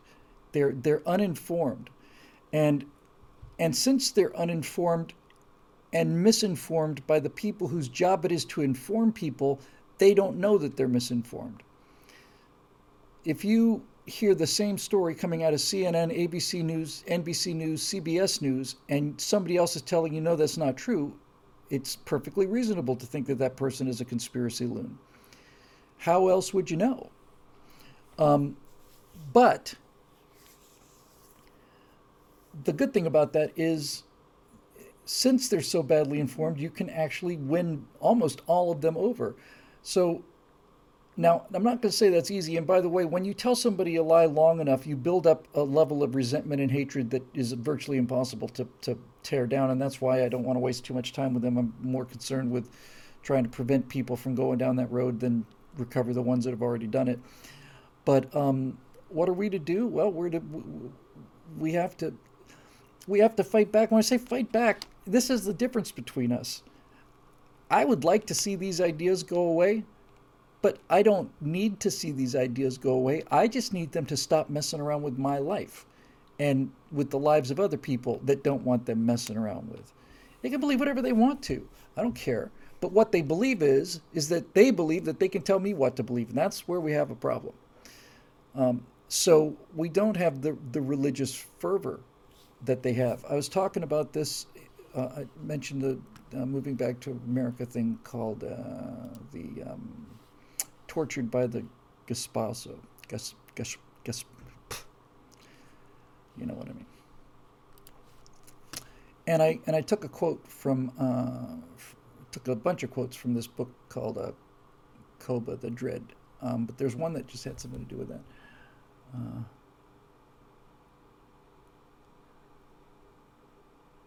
yeah, here it is. I think that's what I was thinking of. Yes. So, in writing in this book, um, Martin Amis uh, talks about the time when Nikita Khrushchev, as a young secretary, uh, big up and comer who would eventually become one of the uh, leaders of the Soviet Union. But when he was younger, Nikita Khrushchev exclaimed enthusiastically, A Bolshevik is someone who feels himself to be a Bolshevik even while sleeping. To which Amis replies, quote, But that's what they want. The believers, the steely ones, that's what they live for. The politicization of sleep. They want politics to be going on everywhere all the time, politics permanent and circumambient. They want the ubiquitization of politics. They want the politicization of sleep. That's it. To put it in a little more modern terms, their attitude is if, if somebody's happy, then then nobody's happy, uh, and so you can't you can't reason with these people. There's another quote that I'm putting in this thing uh, about reason. And this is um, this is Kingsley. This is Martin Amis talking about his father, Kingsley Amis, who was a more famous writer than Martin is. And Kingsley Amis, g- growing up in the 20s and so on, was a when he first went to college, he was a he was a communist, a staunch communist, member of the Communist Party kind of communist. And you can almost write those people a pass because nobody knew what was going on. The murdering hadn't really happened yet, and so on. And the show trials and all the rest of it. Now, as it turns out, Kingsley Amis was one of those people that woke up. Kingsley was one of those people who said, um, "Hey, uh, this is really evil."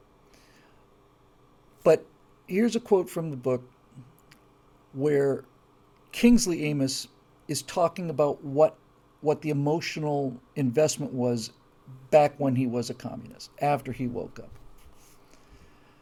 Uh, all right, here we go.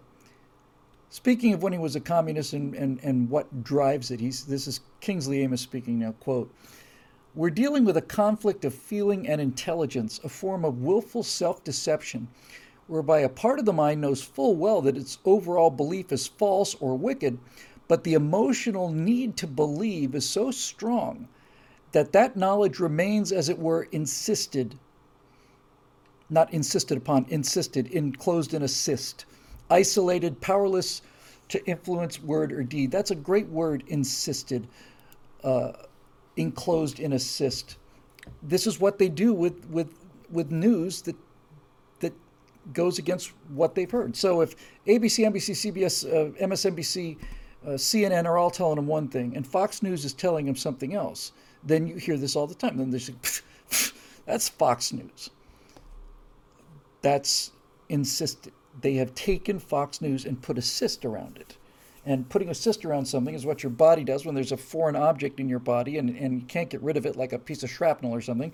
It'll wrap it up in in like scar tissue and, and fat kind of thing like that and and then okay then you know better to not have it but if we're going to have it let's just wrap it up and keep it as safe as possible it isolates it and that's what they've done with any uh, you know contravening information they've insisted it they basically said, "Oh, it came from Fox News," or or that came from you know Daily Wire or Crowder's talking about that, or it's all been debunked. Well, well, that way they don't have to deal with the fact of what he was talking about, and that is the difference between what your intelligence is telling you is true versus what you're what you're so determined to believe that that you will go into involuntary or voluntary doublethink, where you believe two conflicting things at the same time.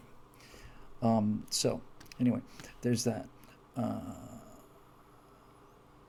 and then there's another question from Marusha, and I think that'll do it.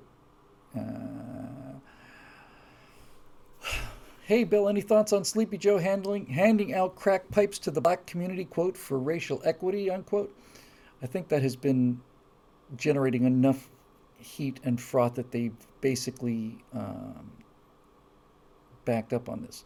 By the way, in the live stream, uh, Eric Blake says it's all been debunked when.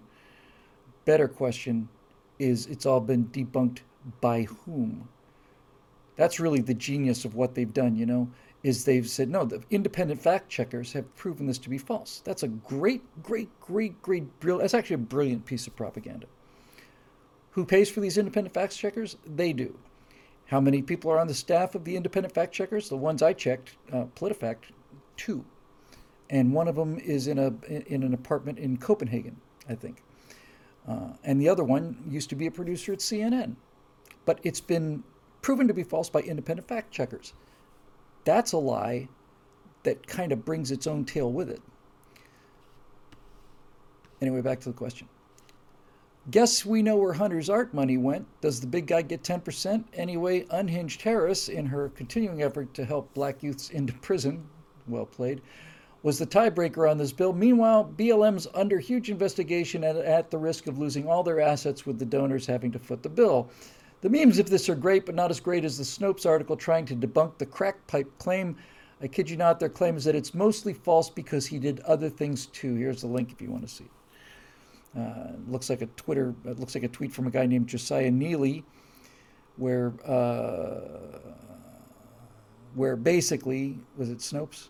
Yeah, Snopes says it's mostly false. And Josiah Neely says uh, it's mostly false because it's completely true. And I've seen this many times too on Snopes and other things where they basically say, well, no, it's not true, although this, this, this, and this part of it are true. But this one little tiny thing that has really nothing to do with it, that's not true, so therefore um, not true. Uh, so, uh, you know, in the grand scheme of thing, handing out crack pipes is is not a, a, a, is is not a existential threat threat to the republic. Uh, Thirty trillion dollar debt is. Uh, the argument has always been uh, at least with heroin, was that people are going to do heroin one way or another, and they're either going to use clean needles or dirty needles. Might as well use clean needles, not only for the health of the of the heroin addict, but also because, generally speaking, most heroin addicts don't have an extensive uh, investment suite or or top quality health care, and so um, whatever you treat them for, which is often gangrene is going to be on the public diamond, so we might as well just hand out the needles. So it's actually a pretty good argument. Um, but the other part of the argument is at what point do you become complicit in something? You know, when do you become complicit? And I think it's somewhere around there. Uh, anyway, uh, so now we're back to Facebook without without rancor, without without uh, the, the the wailing and the gnashing of teeth, because I did miss those too but I missed them honestly. Back to Facebook, Don McNair. Hey, hello, Bill from the UK. I have a hello, Don, and uh, I hope everything's all right back in um, back in old Blighty. Uh, I don't have a question, but I thought you'd like to see this. Saw a tweet supporting the Canadian truckers, and he's included something. And um, and here's the quote. It says, uh, "The most terrifying force of death comes from the hands of men who want to be left alone. They try hard. They try so very hard to mind their own business and provide for themselves and those they love. Talking about the truckers, I guess. They resist every impulse to fight back, knowing the forced and permanent change of life that will come from it.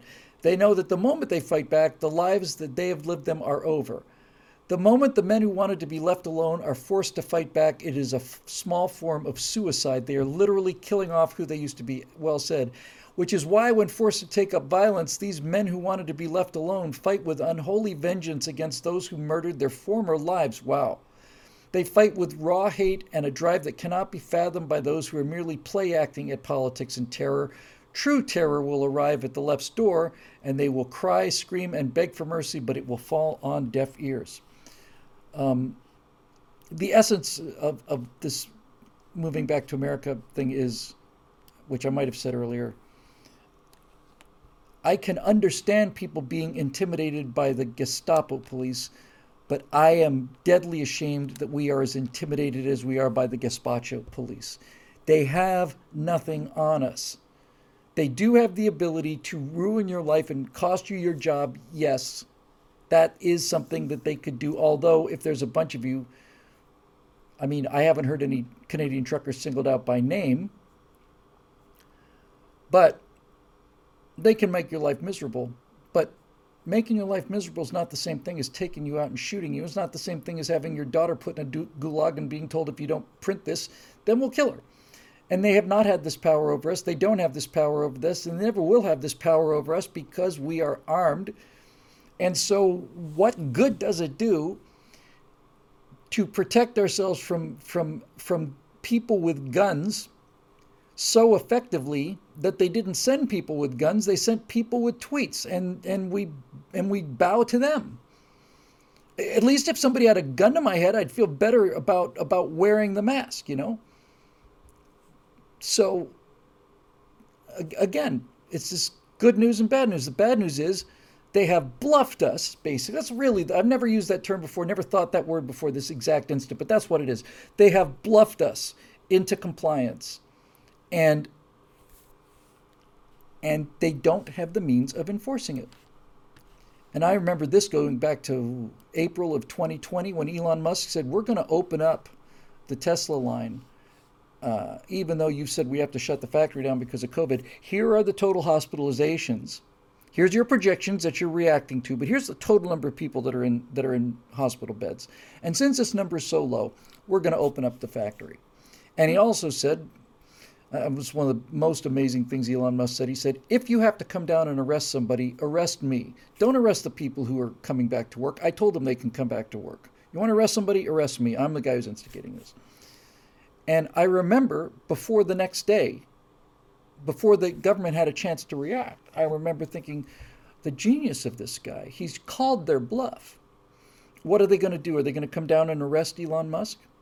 Is that what they're going to do? So that then Elon Musk can show this graph that shows just how much of a of a overreaction this whole thing is. He's they're bluffing, called their bluff, and they didn't do jack. Right? Didn't do jack. Uh, moving on, uh, uh, Gabe Grantham. As the world gets sillier, it's good to squirrel away some me time. I fish and build guitars. What hobbies do you and the missus enjoy? That's a cool combination of hobbies. I fish and build guitars. Um,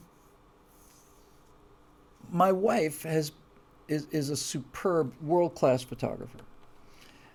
And when I first met her and when she moved in, she was saying she'd always wanted to paint. And I thought, you know, that's a great idea. And I really encouraged her to do it. And she didn't do it.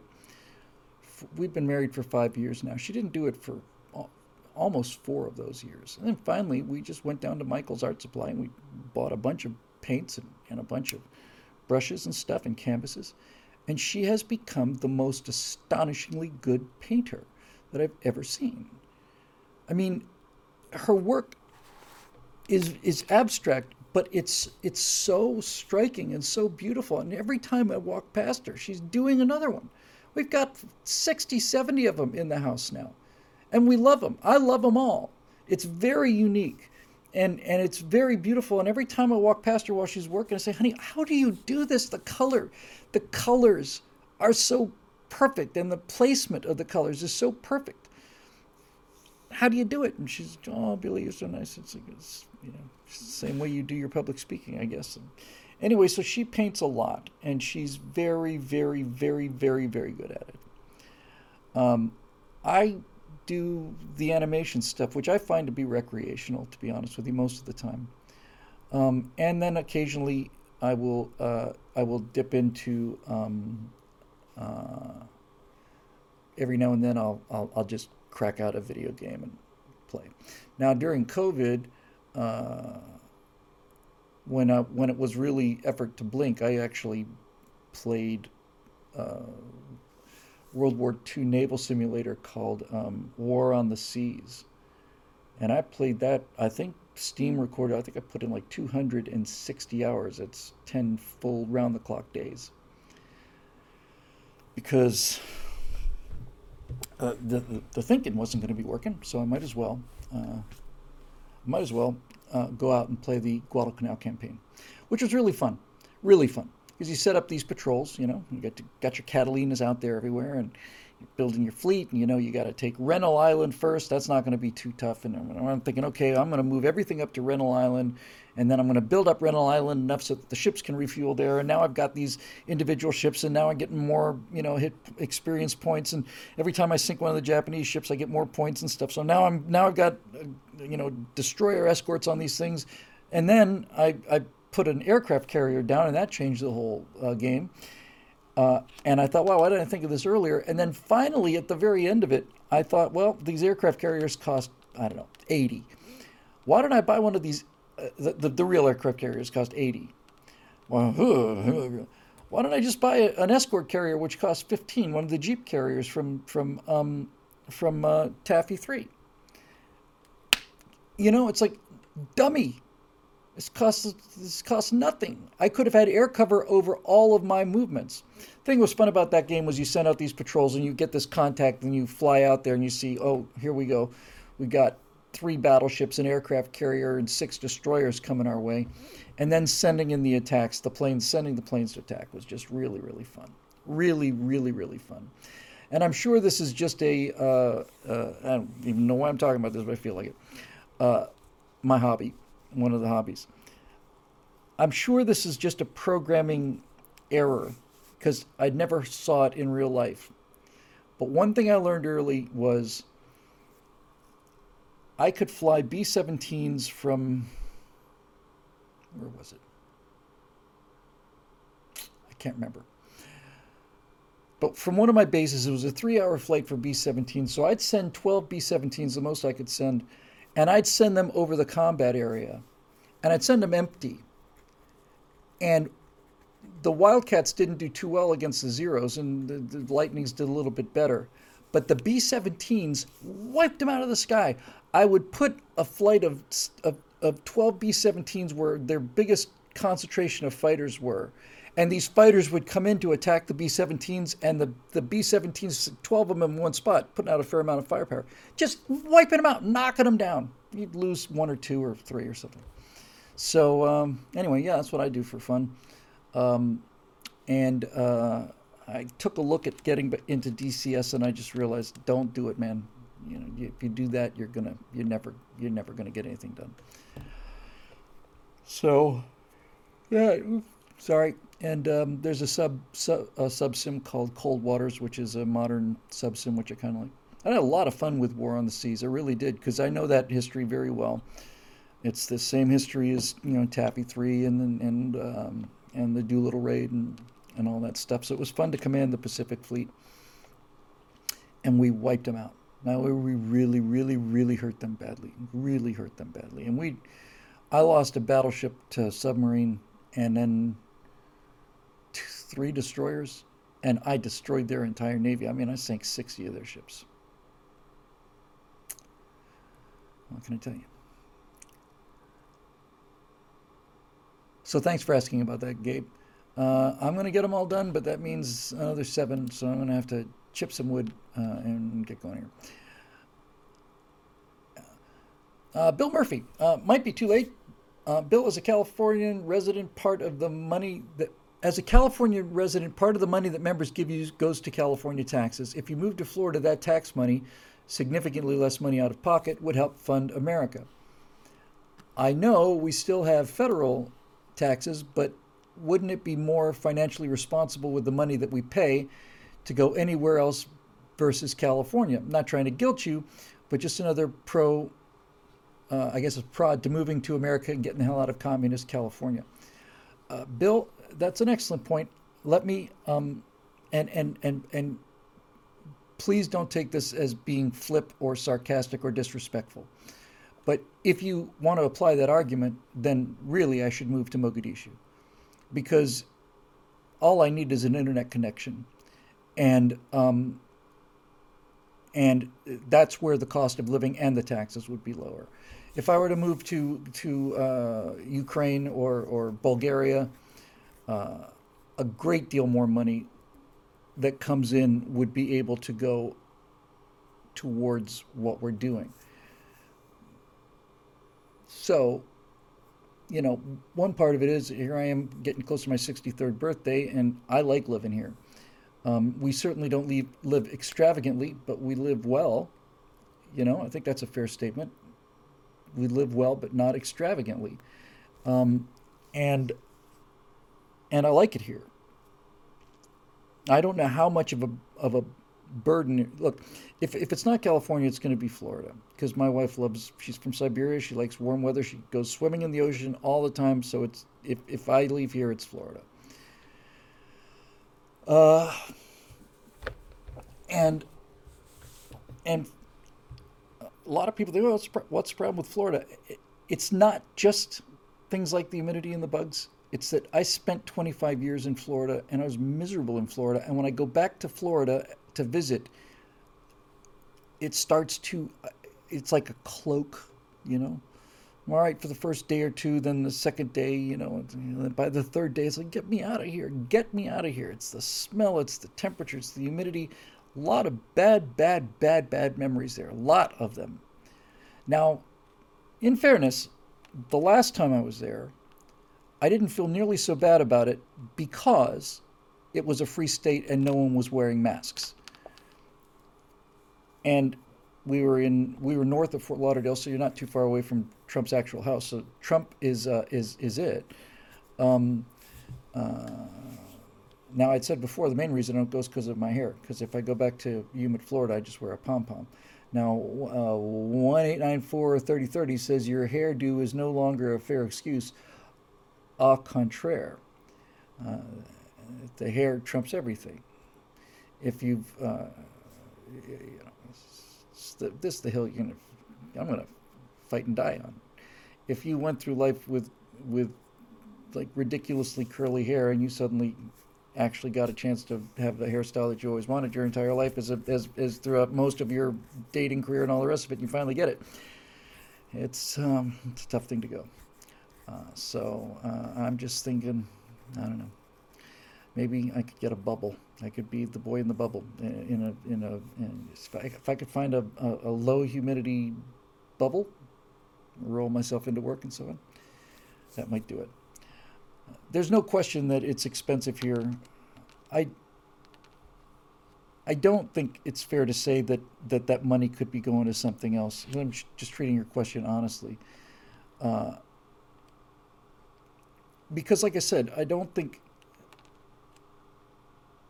Well, it's 13% of income, but uh, with the exception of the animation things look it may come to that right it's not just it's not just 12 or 13 percent state tax it's it's living in la is is three times more expensive than elsewhere now my position on this has been i've worked very hard and i continue to work hard and this is where i want to live. And like i said do not live an extravagant lifestyle. Don't own a house. You know we're renting a house. And it's a relatively small house in sherman oaks but makes me happy. Uh, and and that's the that's the trade, you know, in terms of that for the work. It's like I do the work, and and then I get to live, you know, in a small little house where it's air conditioned outdoors. So I think the argument that you could live cheaper elsewhere and then put more money into the business is an argument you could take to that doesn't just end on leaving California. Uh, so, uh, respectfully, uh, we're gonna we're gonna be here until we're not, and I don't know when that's to be or what's to be. Uh, I really just don't know. Um, anyway, it's a fair question, a good question. I'm glad I got a chance to answer it, hopefully, for you. Ian A. Little, sounds familiar. As someone who's been on, who has been on an ancient Roman history kick for a while, do you have a favorite historical figure from ancient Rome, in particular the late Republic era? I don't know. I would assume he's late, late Republic. Um, I have always felt a great deal of sympathy towards Brutus. I always felt that Brutus got the short end of that deal from what I know about Roman history. Uh, I guess you're reaching for Cicero. I always found, I'm not a huge student of, of Roman history, but what I do know about Cicero makes him appear to me to be more, uh, you know, Machiavellian. And to the degree that the story is historically accurate, uh, most of what I know about that is from is from you know, either movies of, but a fair amount of it's from Shakespeare's uh, Julius Caesar, and that is not a highly accurate rendition. In fact, one of the very first scenes about about in Julius Caesar is where they talk about a holiday and they've got everybody throwing their caps in the air, which they did during the uh, late 1500s in England, but never did in, in, in Rome. Uh, but taken, at, taken at its cultural average of what is true or not true, I always felt that, that Brutus was a guy who had to who made a decision to do something really terrible for the right reason. And again, without knowing too much of the details, it seems to me that Brutus was the only one who was really morally conflicted about this. Some some of the senators were just too scared to act. Some of them were malicious about it, but but Brutus um, had a conscience and and and he struggled with it apparently. You know you've got this tyrant now he's a friend of yours. I mean et tu brute is shakespeare. Don't know if that was historically uttered but nevertheless he was caesar's friend and he did stab him right? So um, by the way uh, a show i liked very much was the miniseries called rome. They only did two seasons of it. It was out of route the same time as deadwood. I liked it a lot. That was really well done and they did something really interesting there. Um, both of those actors have gone on to do other things. They're both terrific actors. And when you had the assassination of Caesar, and he's just covered in blood because Rome was was an HBO two season deal, and and it was uh, as usual filled with all kinds of profanity and blood and nudity and, and all the rest of it. But as Caesar is crumpling and, and Brutus comes up to him and gives him that, that final stab, I'm sitting there waiting. Now when now when he's going to say "Et tu, Brute," he's going to say "You too, Brutus." And what they did was, he didn't say a word, but it was in his eyes. So, you too. I thought that was a nice piece of work. I've always felt that eh, whenever I watch stuff like that, or, or Deadwood's a great example. I've said this before many times. Deadwood's my favorite show ever. Uh, it got worse, but I just I just loved. I thought Al Swearingen was one of the greatest characters ever made. Uh, ever, and all of the supporting cast was just absolutely top notch and beautifully written show. And every time I would watch Deadwood, I would be slapped in the face by how much more powerful it is to say nothing and not take the easy line time and time and time and time and time again, I thought somebody was going to, somebody said something, and I thought, here comes the rejoinder, and they just didn't do it. And I thought, my God, my God, it is so good. It's so powerful. Uh, Aesop wants to know, did I see the Deadwood movie? I did see it. I thought it was awful. I thought it was embarrassing, like like Matrix Resurrection embarrassing. Ian um, um, uh, McShane and Al Swearingen. I think that's just I, I, that character is is one of the best characters ever written, and and Powers Boothe's the whole thing.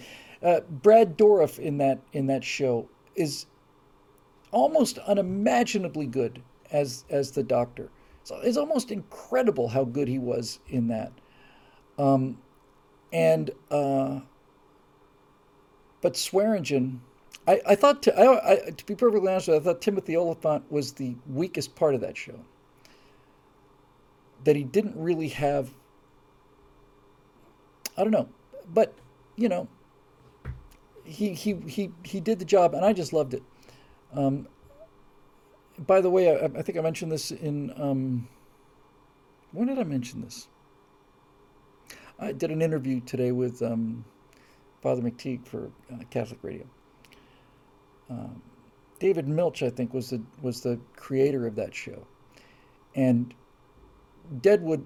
I think I don't think there's a, I don't think there's a contender. Deadwood is alone on the field as the most profane show ever made. In terms of the language, it is the most profane show ever made. And I've had an ongoing discussion here with, with you guys and in Stratosphere Lounge and in individual episodes and so on about whether or not to use profanity. The argument against is don't drag down society any further than it's already being dragged down. The argument for is this is how people talk now, and, and, and if you want to reach people who you weren't reaching before, you got to sound convincing and so on. And I tend to lean towards the second of those. But anyway, the language in Deadwood is so unbelievably profane, and there's so much of it that that somebody asked Milch about this in an interview. And what he said I thought was absolutely genius. He said he said that this was a dangerous place, Deadwood, and it was. Deadwood was a real place. It was a a, a, a gold uh, mine, uh, uh, I mean, a gold rush town. And for a while, I think it was the most populous, most populated city in wherever Deadwood is, Montana, Colorado, maybe. I don't remember. But what Milch said was really genius. He said it's a dangerous place and there's physical threats of violence all the time, and that the people who lived there used aggressive language as a preemptive defense. In other words, they go around swearing all the time to make it clear that they weren't people to be effed with. And then the person followed up and said, "Did they actually use the words that you used on on on Deadwood?" Uh, there was a drinking game for a particular uh, uh, slur that, that Swearingen would, would use all the time and just delivered it just so beautifully. Um, did they actually use the F word and all these other things that you put in the in the show? And and this was his answer. He said, no, they did not. The actual people in Deadwood did not use anything like the profanity, like the specific words that we use. But, he said, they used the most powerful words they had and that's what we're doing here. Because if we don't, then when somebody gets mad, they're going to be, uh, oh, tell that damn man that, that, that, you know, and, and it's like he said, it's, it's, it, by being, by being historically accurate, we're being emotionally misleading. And since this is not a history documentary, he's right. They would use words like damn was would, would, would be a big thing. Bastard calling somebody a bastard was was you know was was pretty far out there and, and stuff. And um and if you use those terms today you get a real weak sounding thing and and, and as george carlin said in, somewhere in the i think it was in the seven words you can't say on tv he said just how ridiculous does it does it sound to have a bunch of like Hell's Angels bikers and one of them says to the other, "Excuse me, I have to go tinkle now," you know. Um, so what they basically did was they, and I remember being so impressed by that argument, just really, really impressed with the with the um, the justification of it. That they needed to use extremely violent language as a defense but especially it. And and that's uh, Ian Little in the comment section just nailed it. I'm trying to think about how to describe it, but that's exactly right. He called it profanity inflation. That's exactly what it is. It's profanity inflation. And here's what's interesting about profanity inflation. I don't know where you go from here. I think we've I think we've maxed out. I think we're like a, a, an opera singer who's hit their top note. I cannot imagine I cannot imagine a world being more profane than the world that's out there now. I really I cannot imagine language that would shock me anymore. I really can't. Isn't that weird? Think probably the first generation that grew up in an ambient environment of profanity that is that is impossible to exceed. Because as you well know, damn used to be, you know, when when Rhett Butler says, um, "Frankly, my dear, I don't give a damn." That was shocking. That was really shocking to people. I don't give a damn if it was shocking to them or not. Um, all right, yeah. 2030 says, hold my beer, says fiery Waco. Yeah, exactly right. Um, I may be surprised, but I'll tell you this there are no words or language out there that I find shocking to me. And uh, there are certainly times when um, Mark Twain said that. Uh, that sometimes profanity provides a release den- denied even to prayer, or, delies, or, or profanity provides a comfort or a something denied even to prayer. And, and it's, it's right. Sometimes swearing just, I don't know what it is about swearing. It's just, it's, um,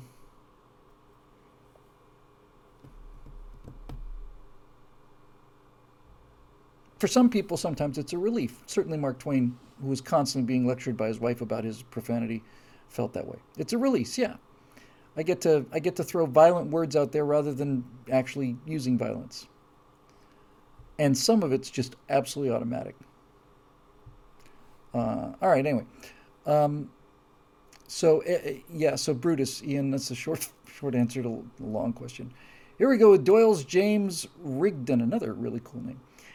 Why do you and other conservatives I admire, Rush Limbaugh, Mark Levin, thank you, it's quite a company to be in, uh, worship at the altar of Lincoln when his actions, regardless of motive, set the precedent for unconstitutional government overreach that we've experienced since the War of Northern Aggression? This is a really legitimate question.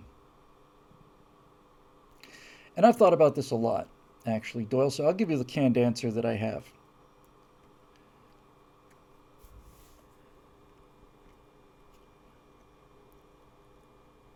There's no justification for the federal government to go down into, into a state or into a person and confiscate their property. That is an absolute criminal overreach of federal authority.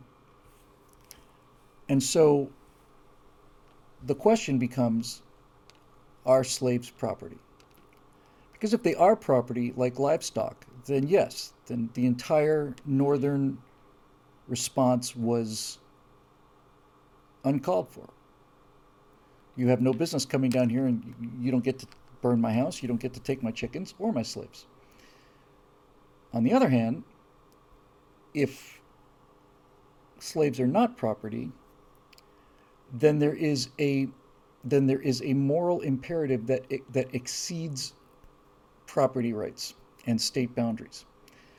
Um, as uh, Cody points out, the, the Confederates fired first. There was a lot of tension about who would fire first, by the way. It was a real, real touch and go thing. Lincoln did not want to fire first. Um, so, so the reason that, that, that Rush and, and Levin and I uh, worship at the altar of Lincoln is because is because of the difficulty of this argument and and what he did to keep it together. Because if you're making the argument that the that the war of northern aggression was completely unjustified, and listen, I'm a kind of guy who's talking about I want states to to leave the union now. I'm well aware of the contradiction here and, and the the apparent hypocrisy of it, but I don't really see it as hypocrisy. I just see it as as from a moral sense. If Lincoln had let the the Confederacy go, then we wouldn't have had the Civil War in uh, in 1861. We would have had a major war in 1920 because there's no way that two groups of people as ornery as Americans could live on a common border like that and not and not eventually just start shooting at each other. I just don't see any way that that would possibly happen. The Civil War is a political event and there are laws that are broken and, and, and all of these things that you bring up which is which is you know uh, legitimate. But it's also a transformational moral event not just in, in the history of our country but really in, in the history of mankind. It, it, it was it was a, uh, uh, a a fulcrum a spindle upon which an old morality and a new morality were were were were fighting for for dominance.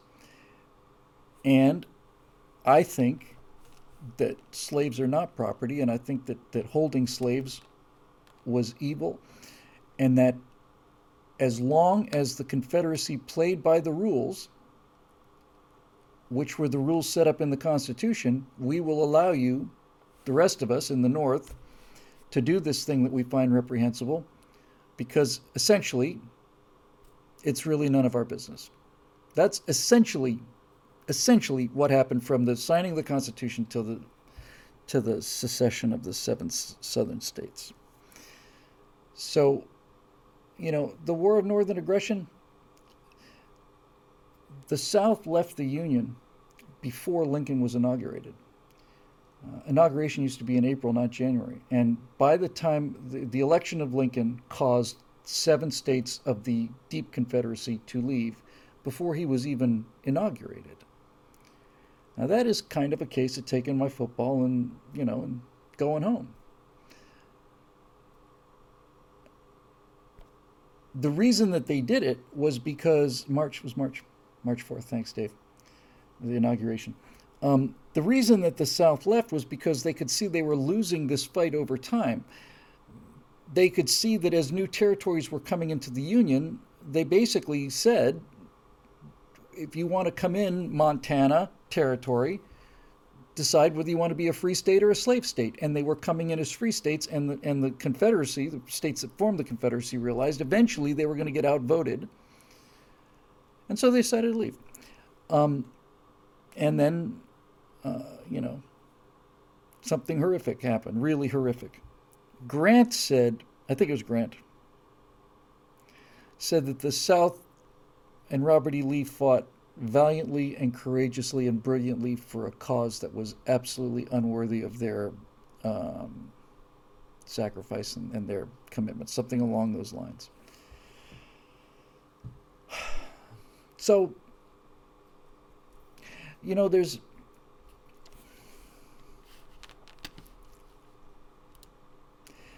the reason I think that we respect Lincoln so much is that Lincoln was not just he was not just a screw him, burn him, burn him to the ground.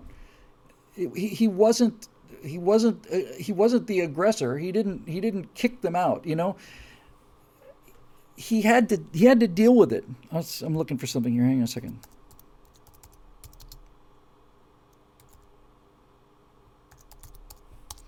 This is a shocking picture if I can find it.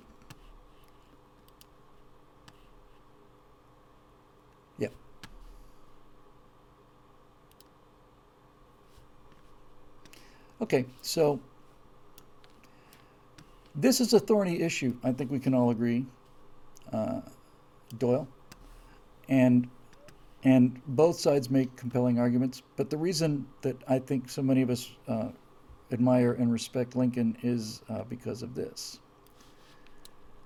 This is what four years did to him. These pictures are taken four years apart not 20 years apart or 40 years apart, four years apart. Now, Lincoln was, Shelby Foote said that Lincoln was so ugly that he transcended ugliness and, and, and went into another dimension. Uh, Lincoln was so shockingly ugly that in, in Paris, when people saw pictures of him, they thought he was the mass murderer that they just guillotined.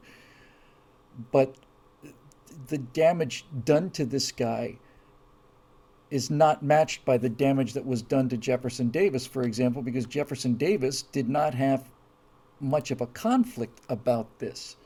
The fact that he was so conflicted about it and the fact that he was so tortured by it makes me enormously sympathetic to him and and I don't think I'll tell you what I think if if it turned out that the that the Confederacy had just walked away uh, and and and let it walk away then eventually the Confederacy would have split right Marisha said, "Don't all POTUSs age rapidly?" Yes, they do, but usually they age. Trump didn't, uh, but but usually they age over eight years. This was three, three and a half, four, and they don't age like that. Um, so, you know, the the federal power grab was not Lincoln. Lincoln. It's true that Lincoln took a lot of power that he really probably didn't have constitutionally, which he used as commander in chief. But it was returned, you know. All of this big federal, um, this this enormous growth of the federal government and the overpowering of the federal government relative to the states was not Lincoln. All that stuff happened 50 years after Lincoln, right? All of that stuff was a result of the progressive movement and the progressive amendments to the Constitution. 16th Amendment federal income tax, 50 years, 30 years at least after Lincoln died. And the, and, and the 17th Amendment, which eliminated the Senate as the House of the states, which, which basically completely emasculated the states as a political entity, that wasn't Lincoln. That was progressives that did that. So when you're in the middle of a war for survival, there's no question it was a war for survival both for the Confederacy and the Union you know, and and again, to, in my mind, to his credit, he knew he was tormented by the fact that I have to do things as commander in chief that I think are probably unconstitutional, and I'm going to have to do them because if I don't do them, there's not going to be a, a country left. So, uh, I just think that, that that blaming Lincoln for the federal power grab is misplaced, uh, really misplaced all of the things that are that are a problem for us today are not a result of Abraham Lincoln, they're a result of Woodrow Wilson. And that's why I have a high opinion of Lincoln and a low opinion of Wilson. Eric Blake. Hey, Bill, here's something that struck me as well deeply disappointing about our side regarding the culture war. So, when the main trailer for the Daily Wire film Shut In came out, a lot of the reactions were, well, here's some screenshots of them. Seriously, how do we get our side out of this sort of mindset, or does it really matter?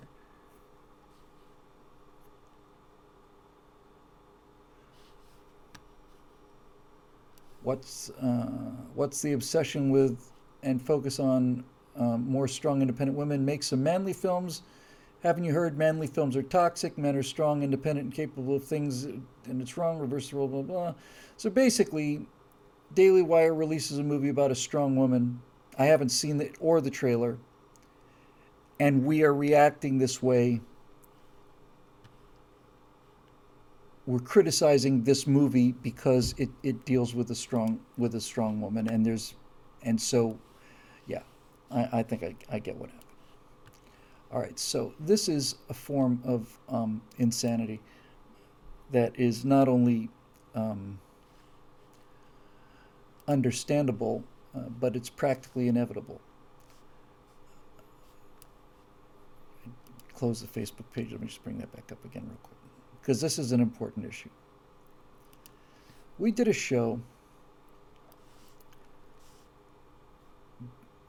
We did a trifecta show so this would be 2009 or 10. And it was a trifecta show about a person who was uh, running a race. It was a it was an athletic competition. It wasn't a transgendered competition. It was just a regular athletic competition. And I honestly do not remember whether it was a, a male or female. But the person who was clearly in the lead and who was going to re- win the race, one of the other runners went down, just went down out of utter exhaustion. And the person who was in the lead stopped and helped that person. Basically, walked them across the finish line. She came in, or he came in fourth or fifth or something like that. So we did that show, and we did it because we thought that it was a, a, a noble thing to do. And we got a lot of heat over that. A lot of heat. Oh, so now you guys are all suddenly communists. Now you can no longer have individual achievement. Now, now this person's not allowed to win the race. They have to go back and carry this other person across the line. That kind of thing. We were getting a lot of that, a lot. Um, and that's insane. And I understand where the insanity comes from. When you've had people shoving something down your throat for so long that you don't want, you tend to gag whenever you uh, get anything like that experience. But the entire point of that racing uh, analogy was was not that they were forced to go back. You see, that's the difference. We're being forced to do things that are against our will, and that's why we are reflexively against being told what to do. And the reaction to that was a reaction of, uh, uh, you know, is a reaction of people that are so deep in their trenches that um, that that that they would that they would think that way. That this is just this is just you defending communism. It's really we got a lot of those pretty much verbatim. And I remember thinking the difference between these two things is one of them was forced on you through through coercion, you were coerced into it, and the other one wasn't. And and I couldn't understand it. But I but I saw it happening and I've seen it happening and it's like it's it's a real danger to get so to be so defensive. Look, I spend I make my living defending conservatism and conservative values. So am I a defensive guy? I'm defensive every day. I'm not using defensive in a, in a pejorative sense, but when you get so defensive in, in the in the literal meaning of it, when when your entire life is nothing but defending your yourself and your ideas and your family against ideas that are destructive and damaging to you you didn't ask for when you when you are in defensive mode all the time then you can be i hate to use the word triggered i just hate to use that word but you can be yeah, triggered, into that response, even though the stimulus isn't there. And and it's and it's it's tough. So while I have not seen the movie, I suspect, knowing Daily Wire, that this movie is showing a strong female character in a way that a female can be strong. In other words, I don't think that in this movie she's going to go again. I know nothing about it, but it doesn't look like she's going to go, you know, flying drop kick the door down and then beat all these guys up and and, and throw them through windows. So when you've had enough of these strong female characters like um, like you know Mikey Spock from Star Trek Discovery or or or, or um, Rey Skywalker, when you've had this shoved down your throat so much and you see a movie about strong women, you just go, God, you know, again, again, really, from our team, really. But that that's that's not a that, that that's not a correlation. I'm going to assume that it's that it's I'm going to assume it's a, it's what I just said it was. So I don't have any problem with Ellen Ripley. I don't have any problem with um, with um, um, Sarah Connor. Those were great characters, and they were strong women characters, but they earned it. They earned it. And the problem with, with these, um, uh, the bestest ever uh, female characters that we've seen recently is they haven't earned it. Haven't earned it at all. What is what is um, what is uh, uh Michael Burnham done to give her all of these? She's space Jesus. She's, she's black female space Jesus who do everything. The entire universe turns around her. What did she do to earn it? Nothing. I look at look my iconic hero character in fiction is is Captain Kirk. No question about that, right? He's my guy. It's an age thing. Younger people If I'd been a little bit younger, I probably would have been Luke Skywalker. But it, but it wasn't. It was James T. Kirk. And Kirk is legendary, and Kirk earned it. As a great example of this, by the way, uh, J.J. Abrams, who ruined both Star Trek and Star Wars, when he made the trailer for the first of the Star Wars reboots, the, the so called Kel- Kelvin timeline, the trailer for the first of the Star Trek movies had James T. Kirk as a motorcycle driving, fisty, you know, blah, blah, blah, you know, uh, uh, you know, your problem is you've always had a problem with rebelling against authority, blah, blah, blah, blah, blah, blah, blah. Okay, that's cheap and easy. There's an episode, I don't know which one it was, I don't remember, I used to know, but there's an episode in the original series where where somebody's talking about Kirk at the academy and they refer to James T. Kirk as a walking stack of books. That's shocking to me. And I don't know, I do know why they couldn't make the reboot have James T. Kirk be a, a, a walking stack of books who turned out to be an action figure. Because, uh, and the reason is they don't have the talent to write that. They just don't have the skill. And, and all of this stuff. You could have taken Michael Burnham with Star Trek Discovery and over the course of time could have allowed her to fail and allowed her to grow and make mistakes and then and then step up and you could have created an interesting character out of that. But they didn't have the talent and they didn't have the patience. So they did the whole stolen valor thing. Oh, she's Mr. Spock's sister. Did you know that? No, I did not know that actually. In the hundreds of hours of Mr. Spock uh, material that preceded Star Trek Discovery, I was not aware of the fact that he had a black stepsister. Uh, it's stolen valor. It's it, it's it's a it's a fat flabby mall cop putting the, the, the trident on his chest and walking around and, and soaking up the glory. He didn't earn it, and it doesn't belong to him, and it's and it's stealing, and it's and it's evil. Marusha says Janeway was an awesome female character. I wasn't particularly big fan of Voyager, but I had no problem with Janeway at all because she was believable. And I suspect that's what this is. I suspect it's a believable female character who probably ends up getting out of trouble through through a gun. And I'm 100% behind that.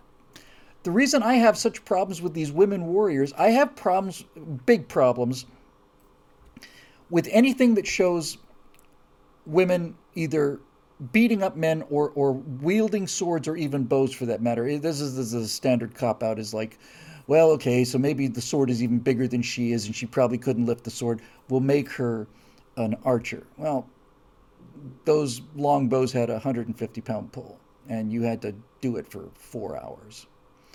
So the the, the so-called strong female characters of of the left are magical characters who can do they're Mary Sue's. They're they're they're magical char- characters who never fail, never lose, never stumble, never learn anything from men because that would be demeaning. So they have superpowers all the time and they're just miserable, horrible, actually rotten, stupid, boring characters. And if I wanted to goad people, and sometimes I do, if I was confronted with a room full of feminists, I'd say, Isn't it strange that the only really interesting female characters are written by men? And that the ones that women write are. They're just awful. They're awful. There's a reason for that, by the way.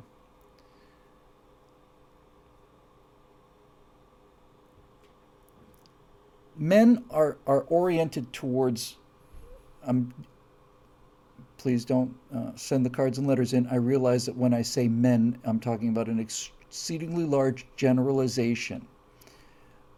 But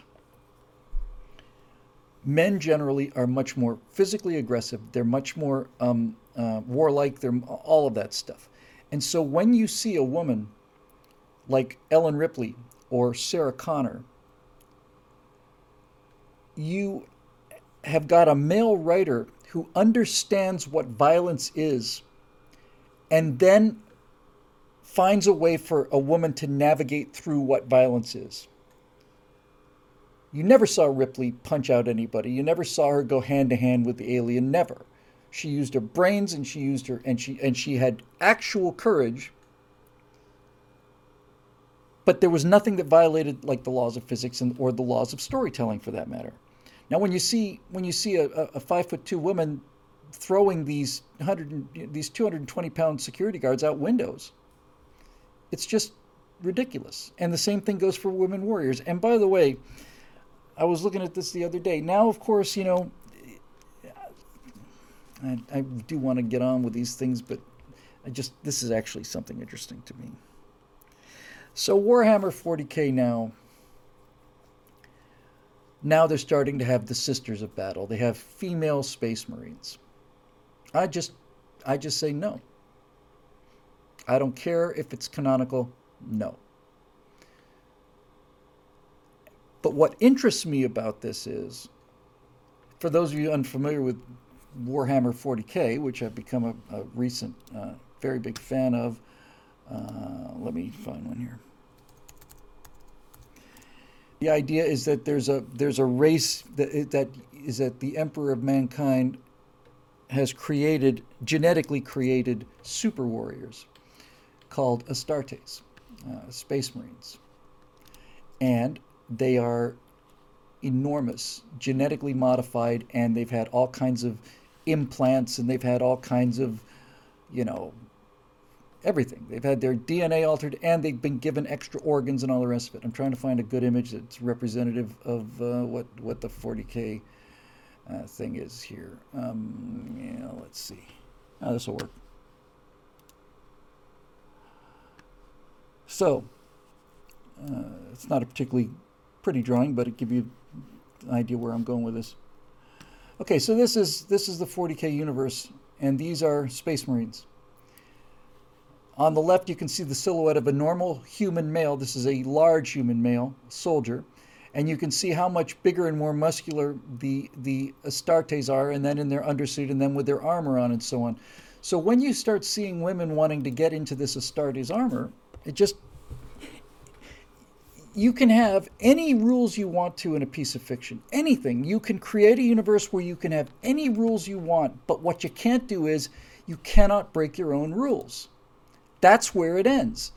You can't break your own rules.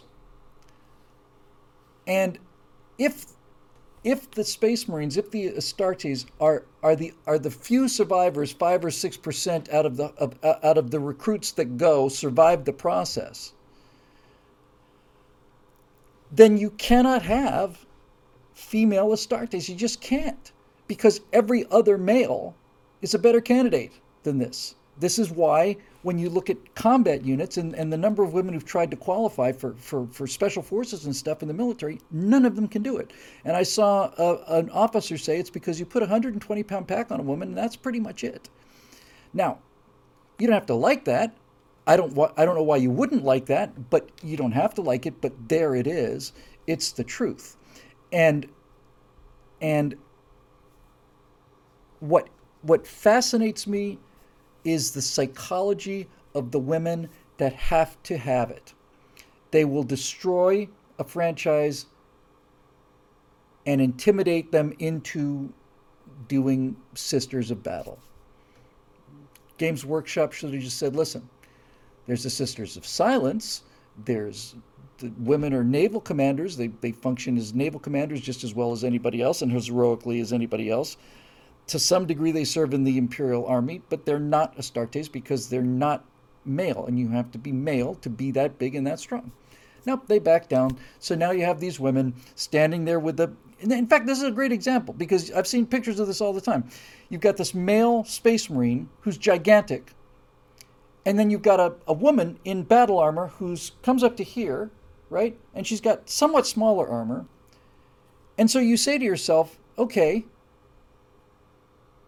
if there were no men, then this woman would be very powerful. But if you put these two guys against each other and fought each other, then it's clear this guy's just going to cream her in a moment. So, why build one of these things? Um, so Marusha says if they're gen- genetically engineered, doesn't that mean that normal human biological rules don't have to apply? Well, The shape of the pelvis is different between men and women, and it provides a mechanical advantage in terms of running and lifting and strength, and so do the bones and the muscle density and all the rest. No one is suggesting that the genetic modifications turned them into something other than they were. They enhanced their maleness. Their, they enhanced their their strength, their speed, and and their aggression. So to say that you could do that to women again is is this is my point. Why would you go to the trouble to make a female space marine who's going to be that much weaker and slower than a male space marine? Why would you do that? You would do it because some people cannot handle the fact that this is for men. That's the thing, right? And, and this is a bigger thing, really, between men and women uh, in general. I've noticed. I've my personal experience, and and it seems to me to be widespread, but my personal experience is that women can go off and do things, and men just don't care. I, I just don't care, you know. But if if there's a if there's a women's only club, and they're everywhere, like like uh, women's only sessions in the gym, I don't feel like I have to sue the gym so that I can be part of that woman's only exercise session. I don't feel that. But if you have a male only thing, there are women out there who will absolutely to the death fight until they're included in this. That interests me very much. Very much. And I'm not going to get any deeper into it right now because it's getting late and I want to finish these questions. It's another three hour show. But it's it's a fundamental difference that I've noticed between the sexes, at least in this in this society that that that that that modern females, essentially modern feminists, cannot tolerate the idea that this is something for men only. And the whole transgender athlete thing goes to this too, by the way. Right? I mean, yeah. Okay. Let's see what we got here. Roman history. Blake. I think I don't know if this is the last one, but I've been looking at all of them, and so this will be the last one. Because uh, I last one I see here was Roman history. Oh, whoop! Sorry, I missed one. Um, I missed one. Sorry, Mickey McGaith. McGaith. What are your favorite movies of 2021? Um,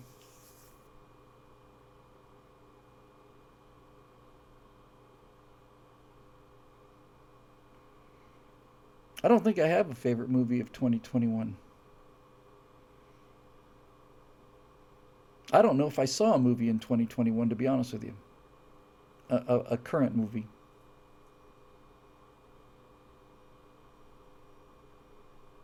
The two movies that I can remember coming out of the theater impressed with are now four or five years old at least.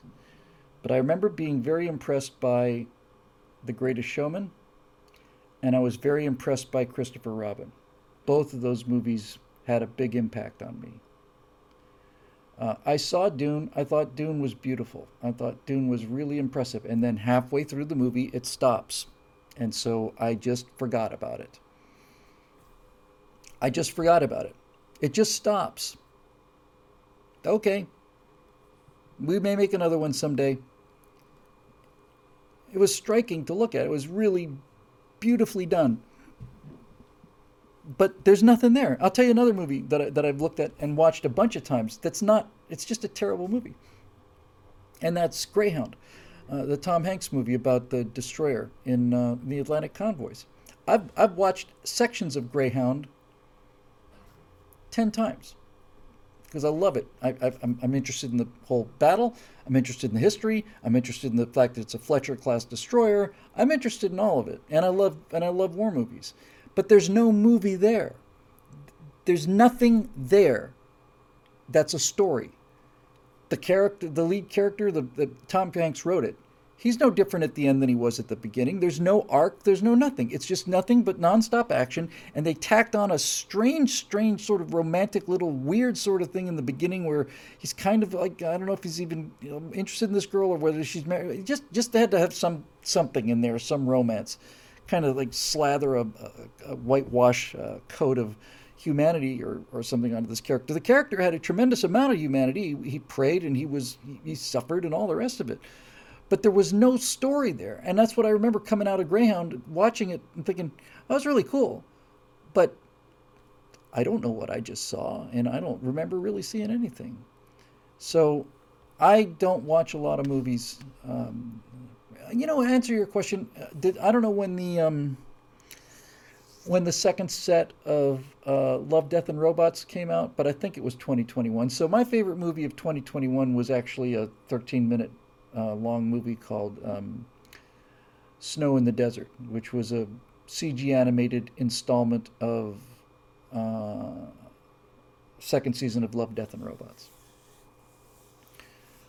I thought that was really good. In fact, I thought um, that that story was so good that that they should really develop that into a series. It was just beautifully realized, and in the space of 13 minutes, they not only painted the universe in and made it real clear in very very short amount of time what this universe was like, but that character was actually really interesting, genuinely interesting. I thought, and um, if you haven't seen it, I, I highly recommend it. Um, but uh, I think that'll probably do it. I watch nothing but YouTube. I just that's all I do, and I listen to it when I'm driving. Uh, so there we go. All right, so uh, Eric Blake, and I think this is going to do it for Billy today. Uh, peace and long life, Bill, and live long and prosper, Eric. Uh, so, uh, looking at New York City Mayor Adams, are you more satisfied with the areas where he is super, far superior to his commie predecessor? Are you more disappointed in his not so improved policies like let non citizens vote? B. I'm, I'm very disappointed in him. Uh, if you wanted to, I, I look. I have no idea what kind of um, Mayor Curtis Sliwa would have been. I suspect he would have been either one of the greatest or one of the worst mayors in New York's history. Uh, but as an individual, he is one of the people I admire the most in the world today. He's he's in my top five. So. Uh, I think given Sliwa's history and, and what he accomplished, Curtis Sliwa brought law and order to New York when the government wouldn't do it. He just did it by himself. He got a lot of help, but he got a lot of help because he did it by himself. He just got tired of it, and instead of going down there and shooting people, he started the Guardian Angels, which I think are, are a, a social experiment of monumental importance. For those of you not familiar with it, in the 70s, the, uh, the, the New York subway was so dangerous that you would that people who had to take the subway in terror would usually keep $20 in their front pocket for when they got mugged, not if they got mugged, when they got mugged. Here's your money and so on. It was absolutely absolutely appalling. Little old ladies being beaten up for their money, that kind of thing. And New York City wouldn't do anything about it because they had a series of Democratic mayors and they were all soft on crime and all the rest of it. The, they also said that the subways, uh, this is a, this is actually due to Giuliani, but um, but when Giuliani took office and said we got to get these these subways into in we got to get these things into shape. All you remember Welcome Back Kotter at the beginning where every single subway cart has graffiti all over it. Well, that's what that's what um, uh, that's what he inherited. And not only were they covered with graffiti, but half of them didn't work. Half of them had doors that wouldn't open. He said, "We've got to have these things. They've got to look clean and they've got to work." And the and the, the subway people said, "Not possible, Mr. Mayor. I'm sorry, it's just not. We can't do it." So he said, "You're fired." They found somebody could do it, and then it looks like, now it looks like it belongs to a real city. At least it did when Giuliani was mayor. So, Curtis This is years before Giuliani comes, but he's a. They're both a result of the same process. Out of control crime. Curtis Sliwa just gets tired of it. I think he was a, I think he worked at, like a manager at McDonald's or something, and he was tired of these thugs running his life, and so he went to their hangout, walked in there, and basically said, first of all, just think about the, the guts that that took. Basically, went into this. Essentially, I'm, I'm, I'm uh, this might have been exactly what happened, but essentially, he, as a civilian, walked into something like a crack den, which is gang headquarters. Just walked right in there and sat down and said, "Look, you guys are better than this." What? Yeah, you shouldn't be beating up little old ladies. You should be protecting them. And and the genius of Sliwa is not that he recruited guardian angels to protect people from the, the criminals. The genius of him was that he converted the criminals. If you don't understand that about the guardian angels, then the guardian angels are meaningless. It's just a vigilante group. The genius, the moral clarity of, of Curtis Sliwa was that he understood that the reason that these young men were preying on, on the innocent was because they'd never been given a role model, they've never been given anything noble to fight for, they'd always been left and abandoned and alone. And he basically said to them, You're better than this, and you should be protecting these people. And again, paraphrasing, these gangbangers said, Well, what's in it for us? We make a fair amount of money doing this. And he said, What's in it for you? You get a t shirt and, and a red hat, red beret. And when those young men started, and some young women too, significant number of young women, but when those young men who used to beat up people now are wearing a t shirt that says Guardian Angels and they've got their beret on and they're standing at attention, one on either side of every single door in the subway station, daring somebody to, to, to mug them,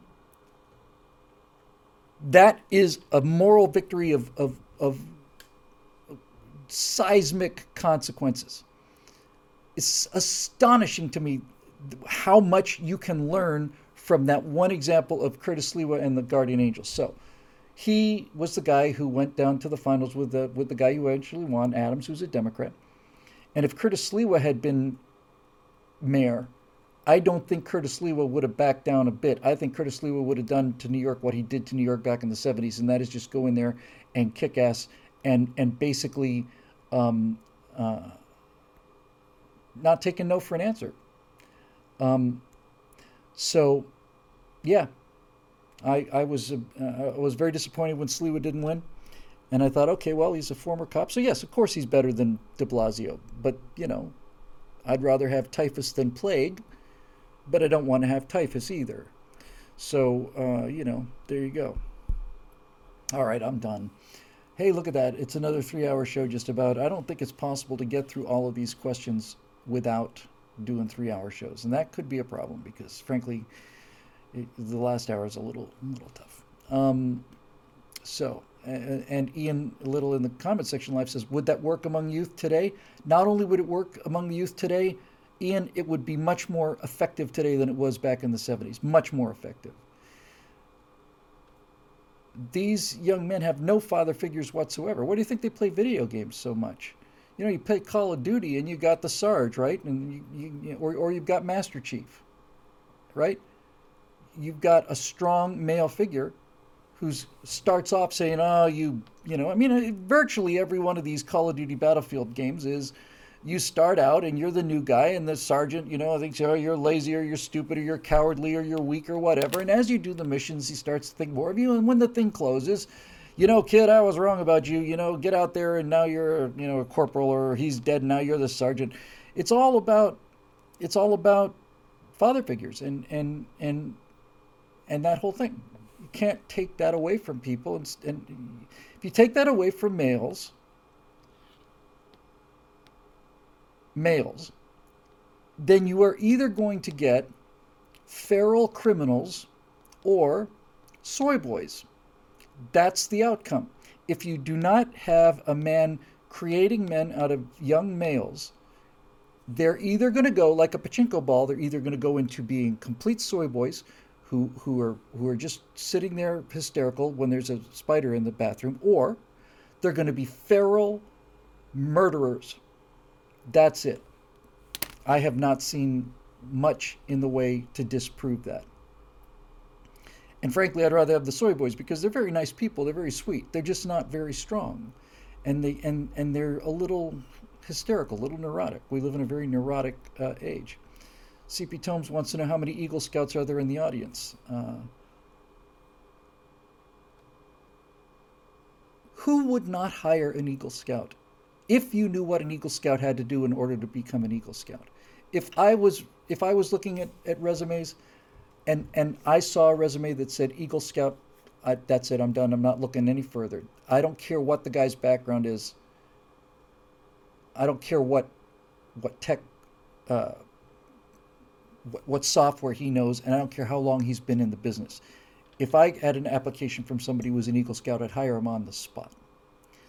Because becoming an Eagle Scout is exceedingly difficult, and it requires enormous hard work and discipline and perseverance and all of that stuff. And anybody, oh, well, how about that?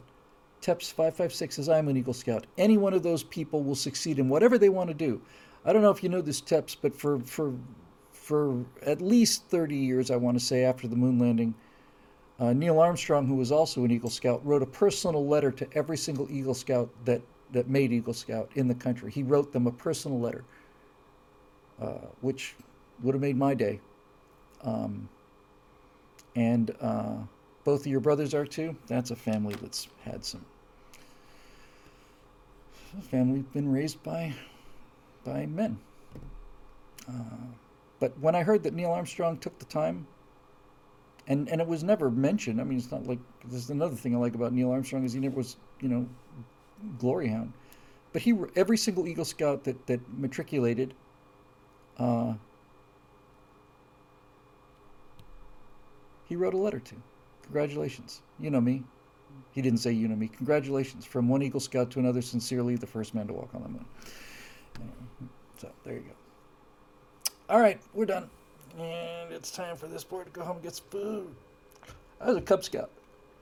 I was a Cub Scout. And I got out uh, just before it was time to become a Weeblo because I thought the Weeblo uh, neckerchiefs were way, way too precious way too precious. I had uh, deep rooted suspicion of the entire uh, Weeblo um, ethos. What, the yellow kerchief's not good enough for you guys? You gotta have a red plaid thing? Really? I don't know. Or was this, wasn't it? it was uh, Cub Scouts for two fingers and three for the Boy Scouts, I think. Uh, all right, anyway, here we go. So uh, it's time to go. And if you haven't heard the news uh, already, this show's made possible by the members at BillWhittle.com. And uh,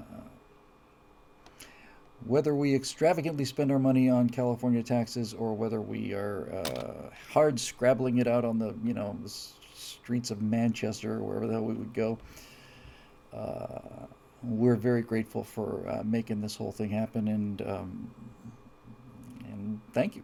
So that's that. All right, uh, and we've been recording for. We are recording, aren't we?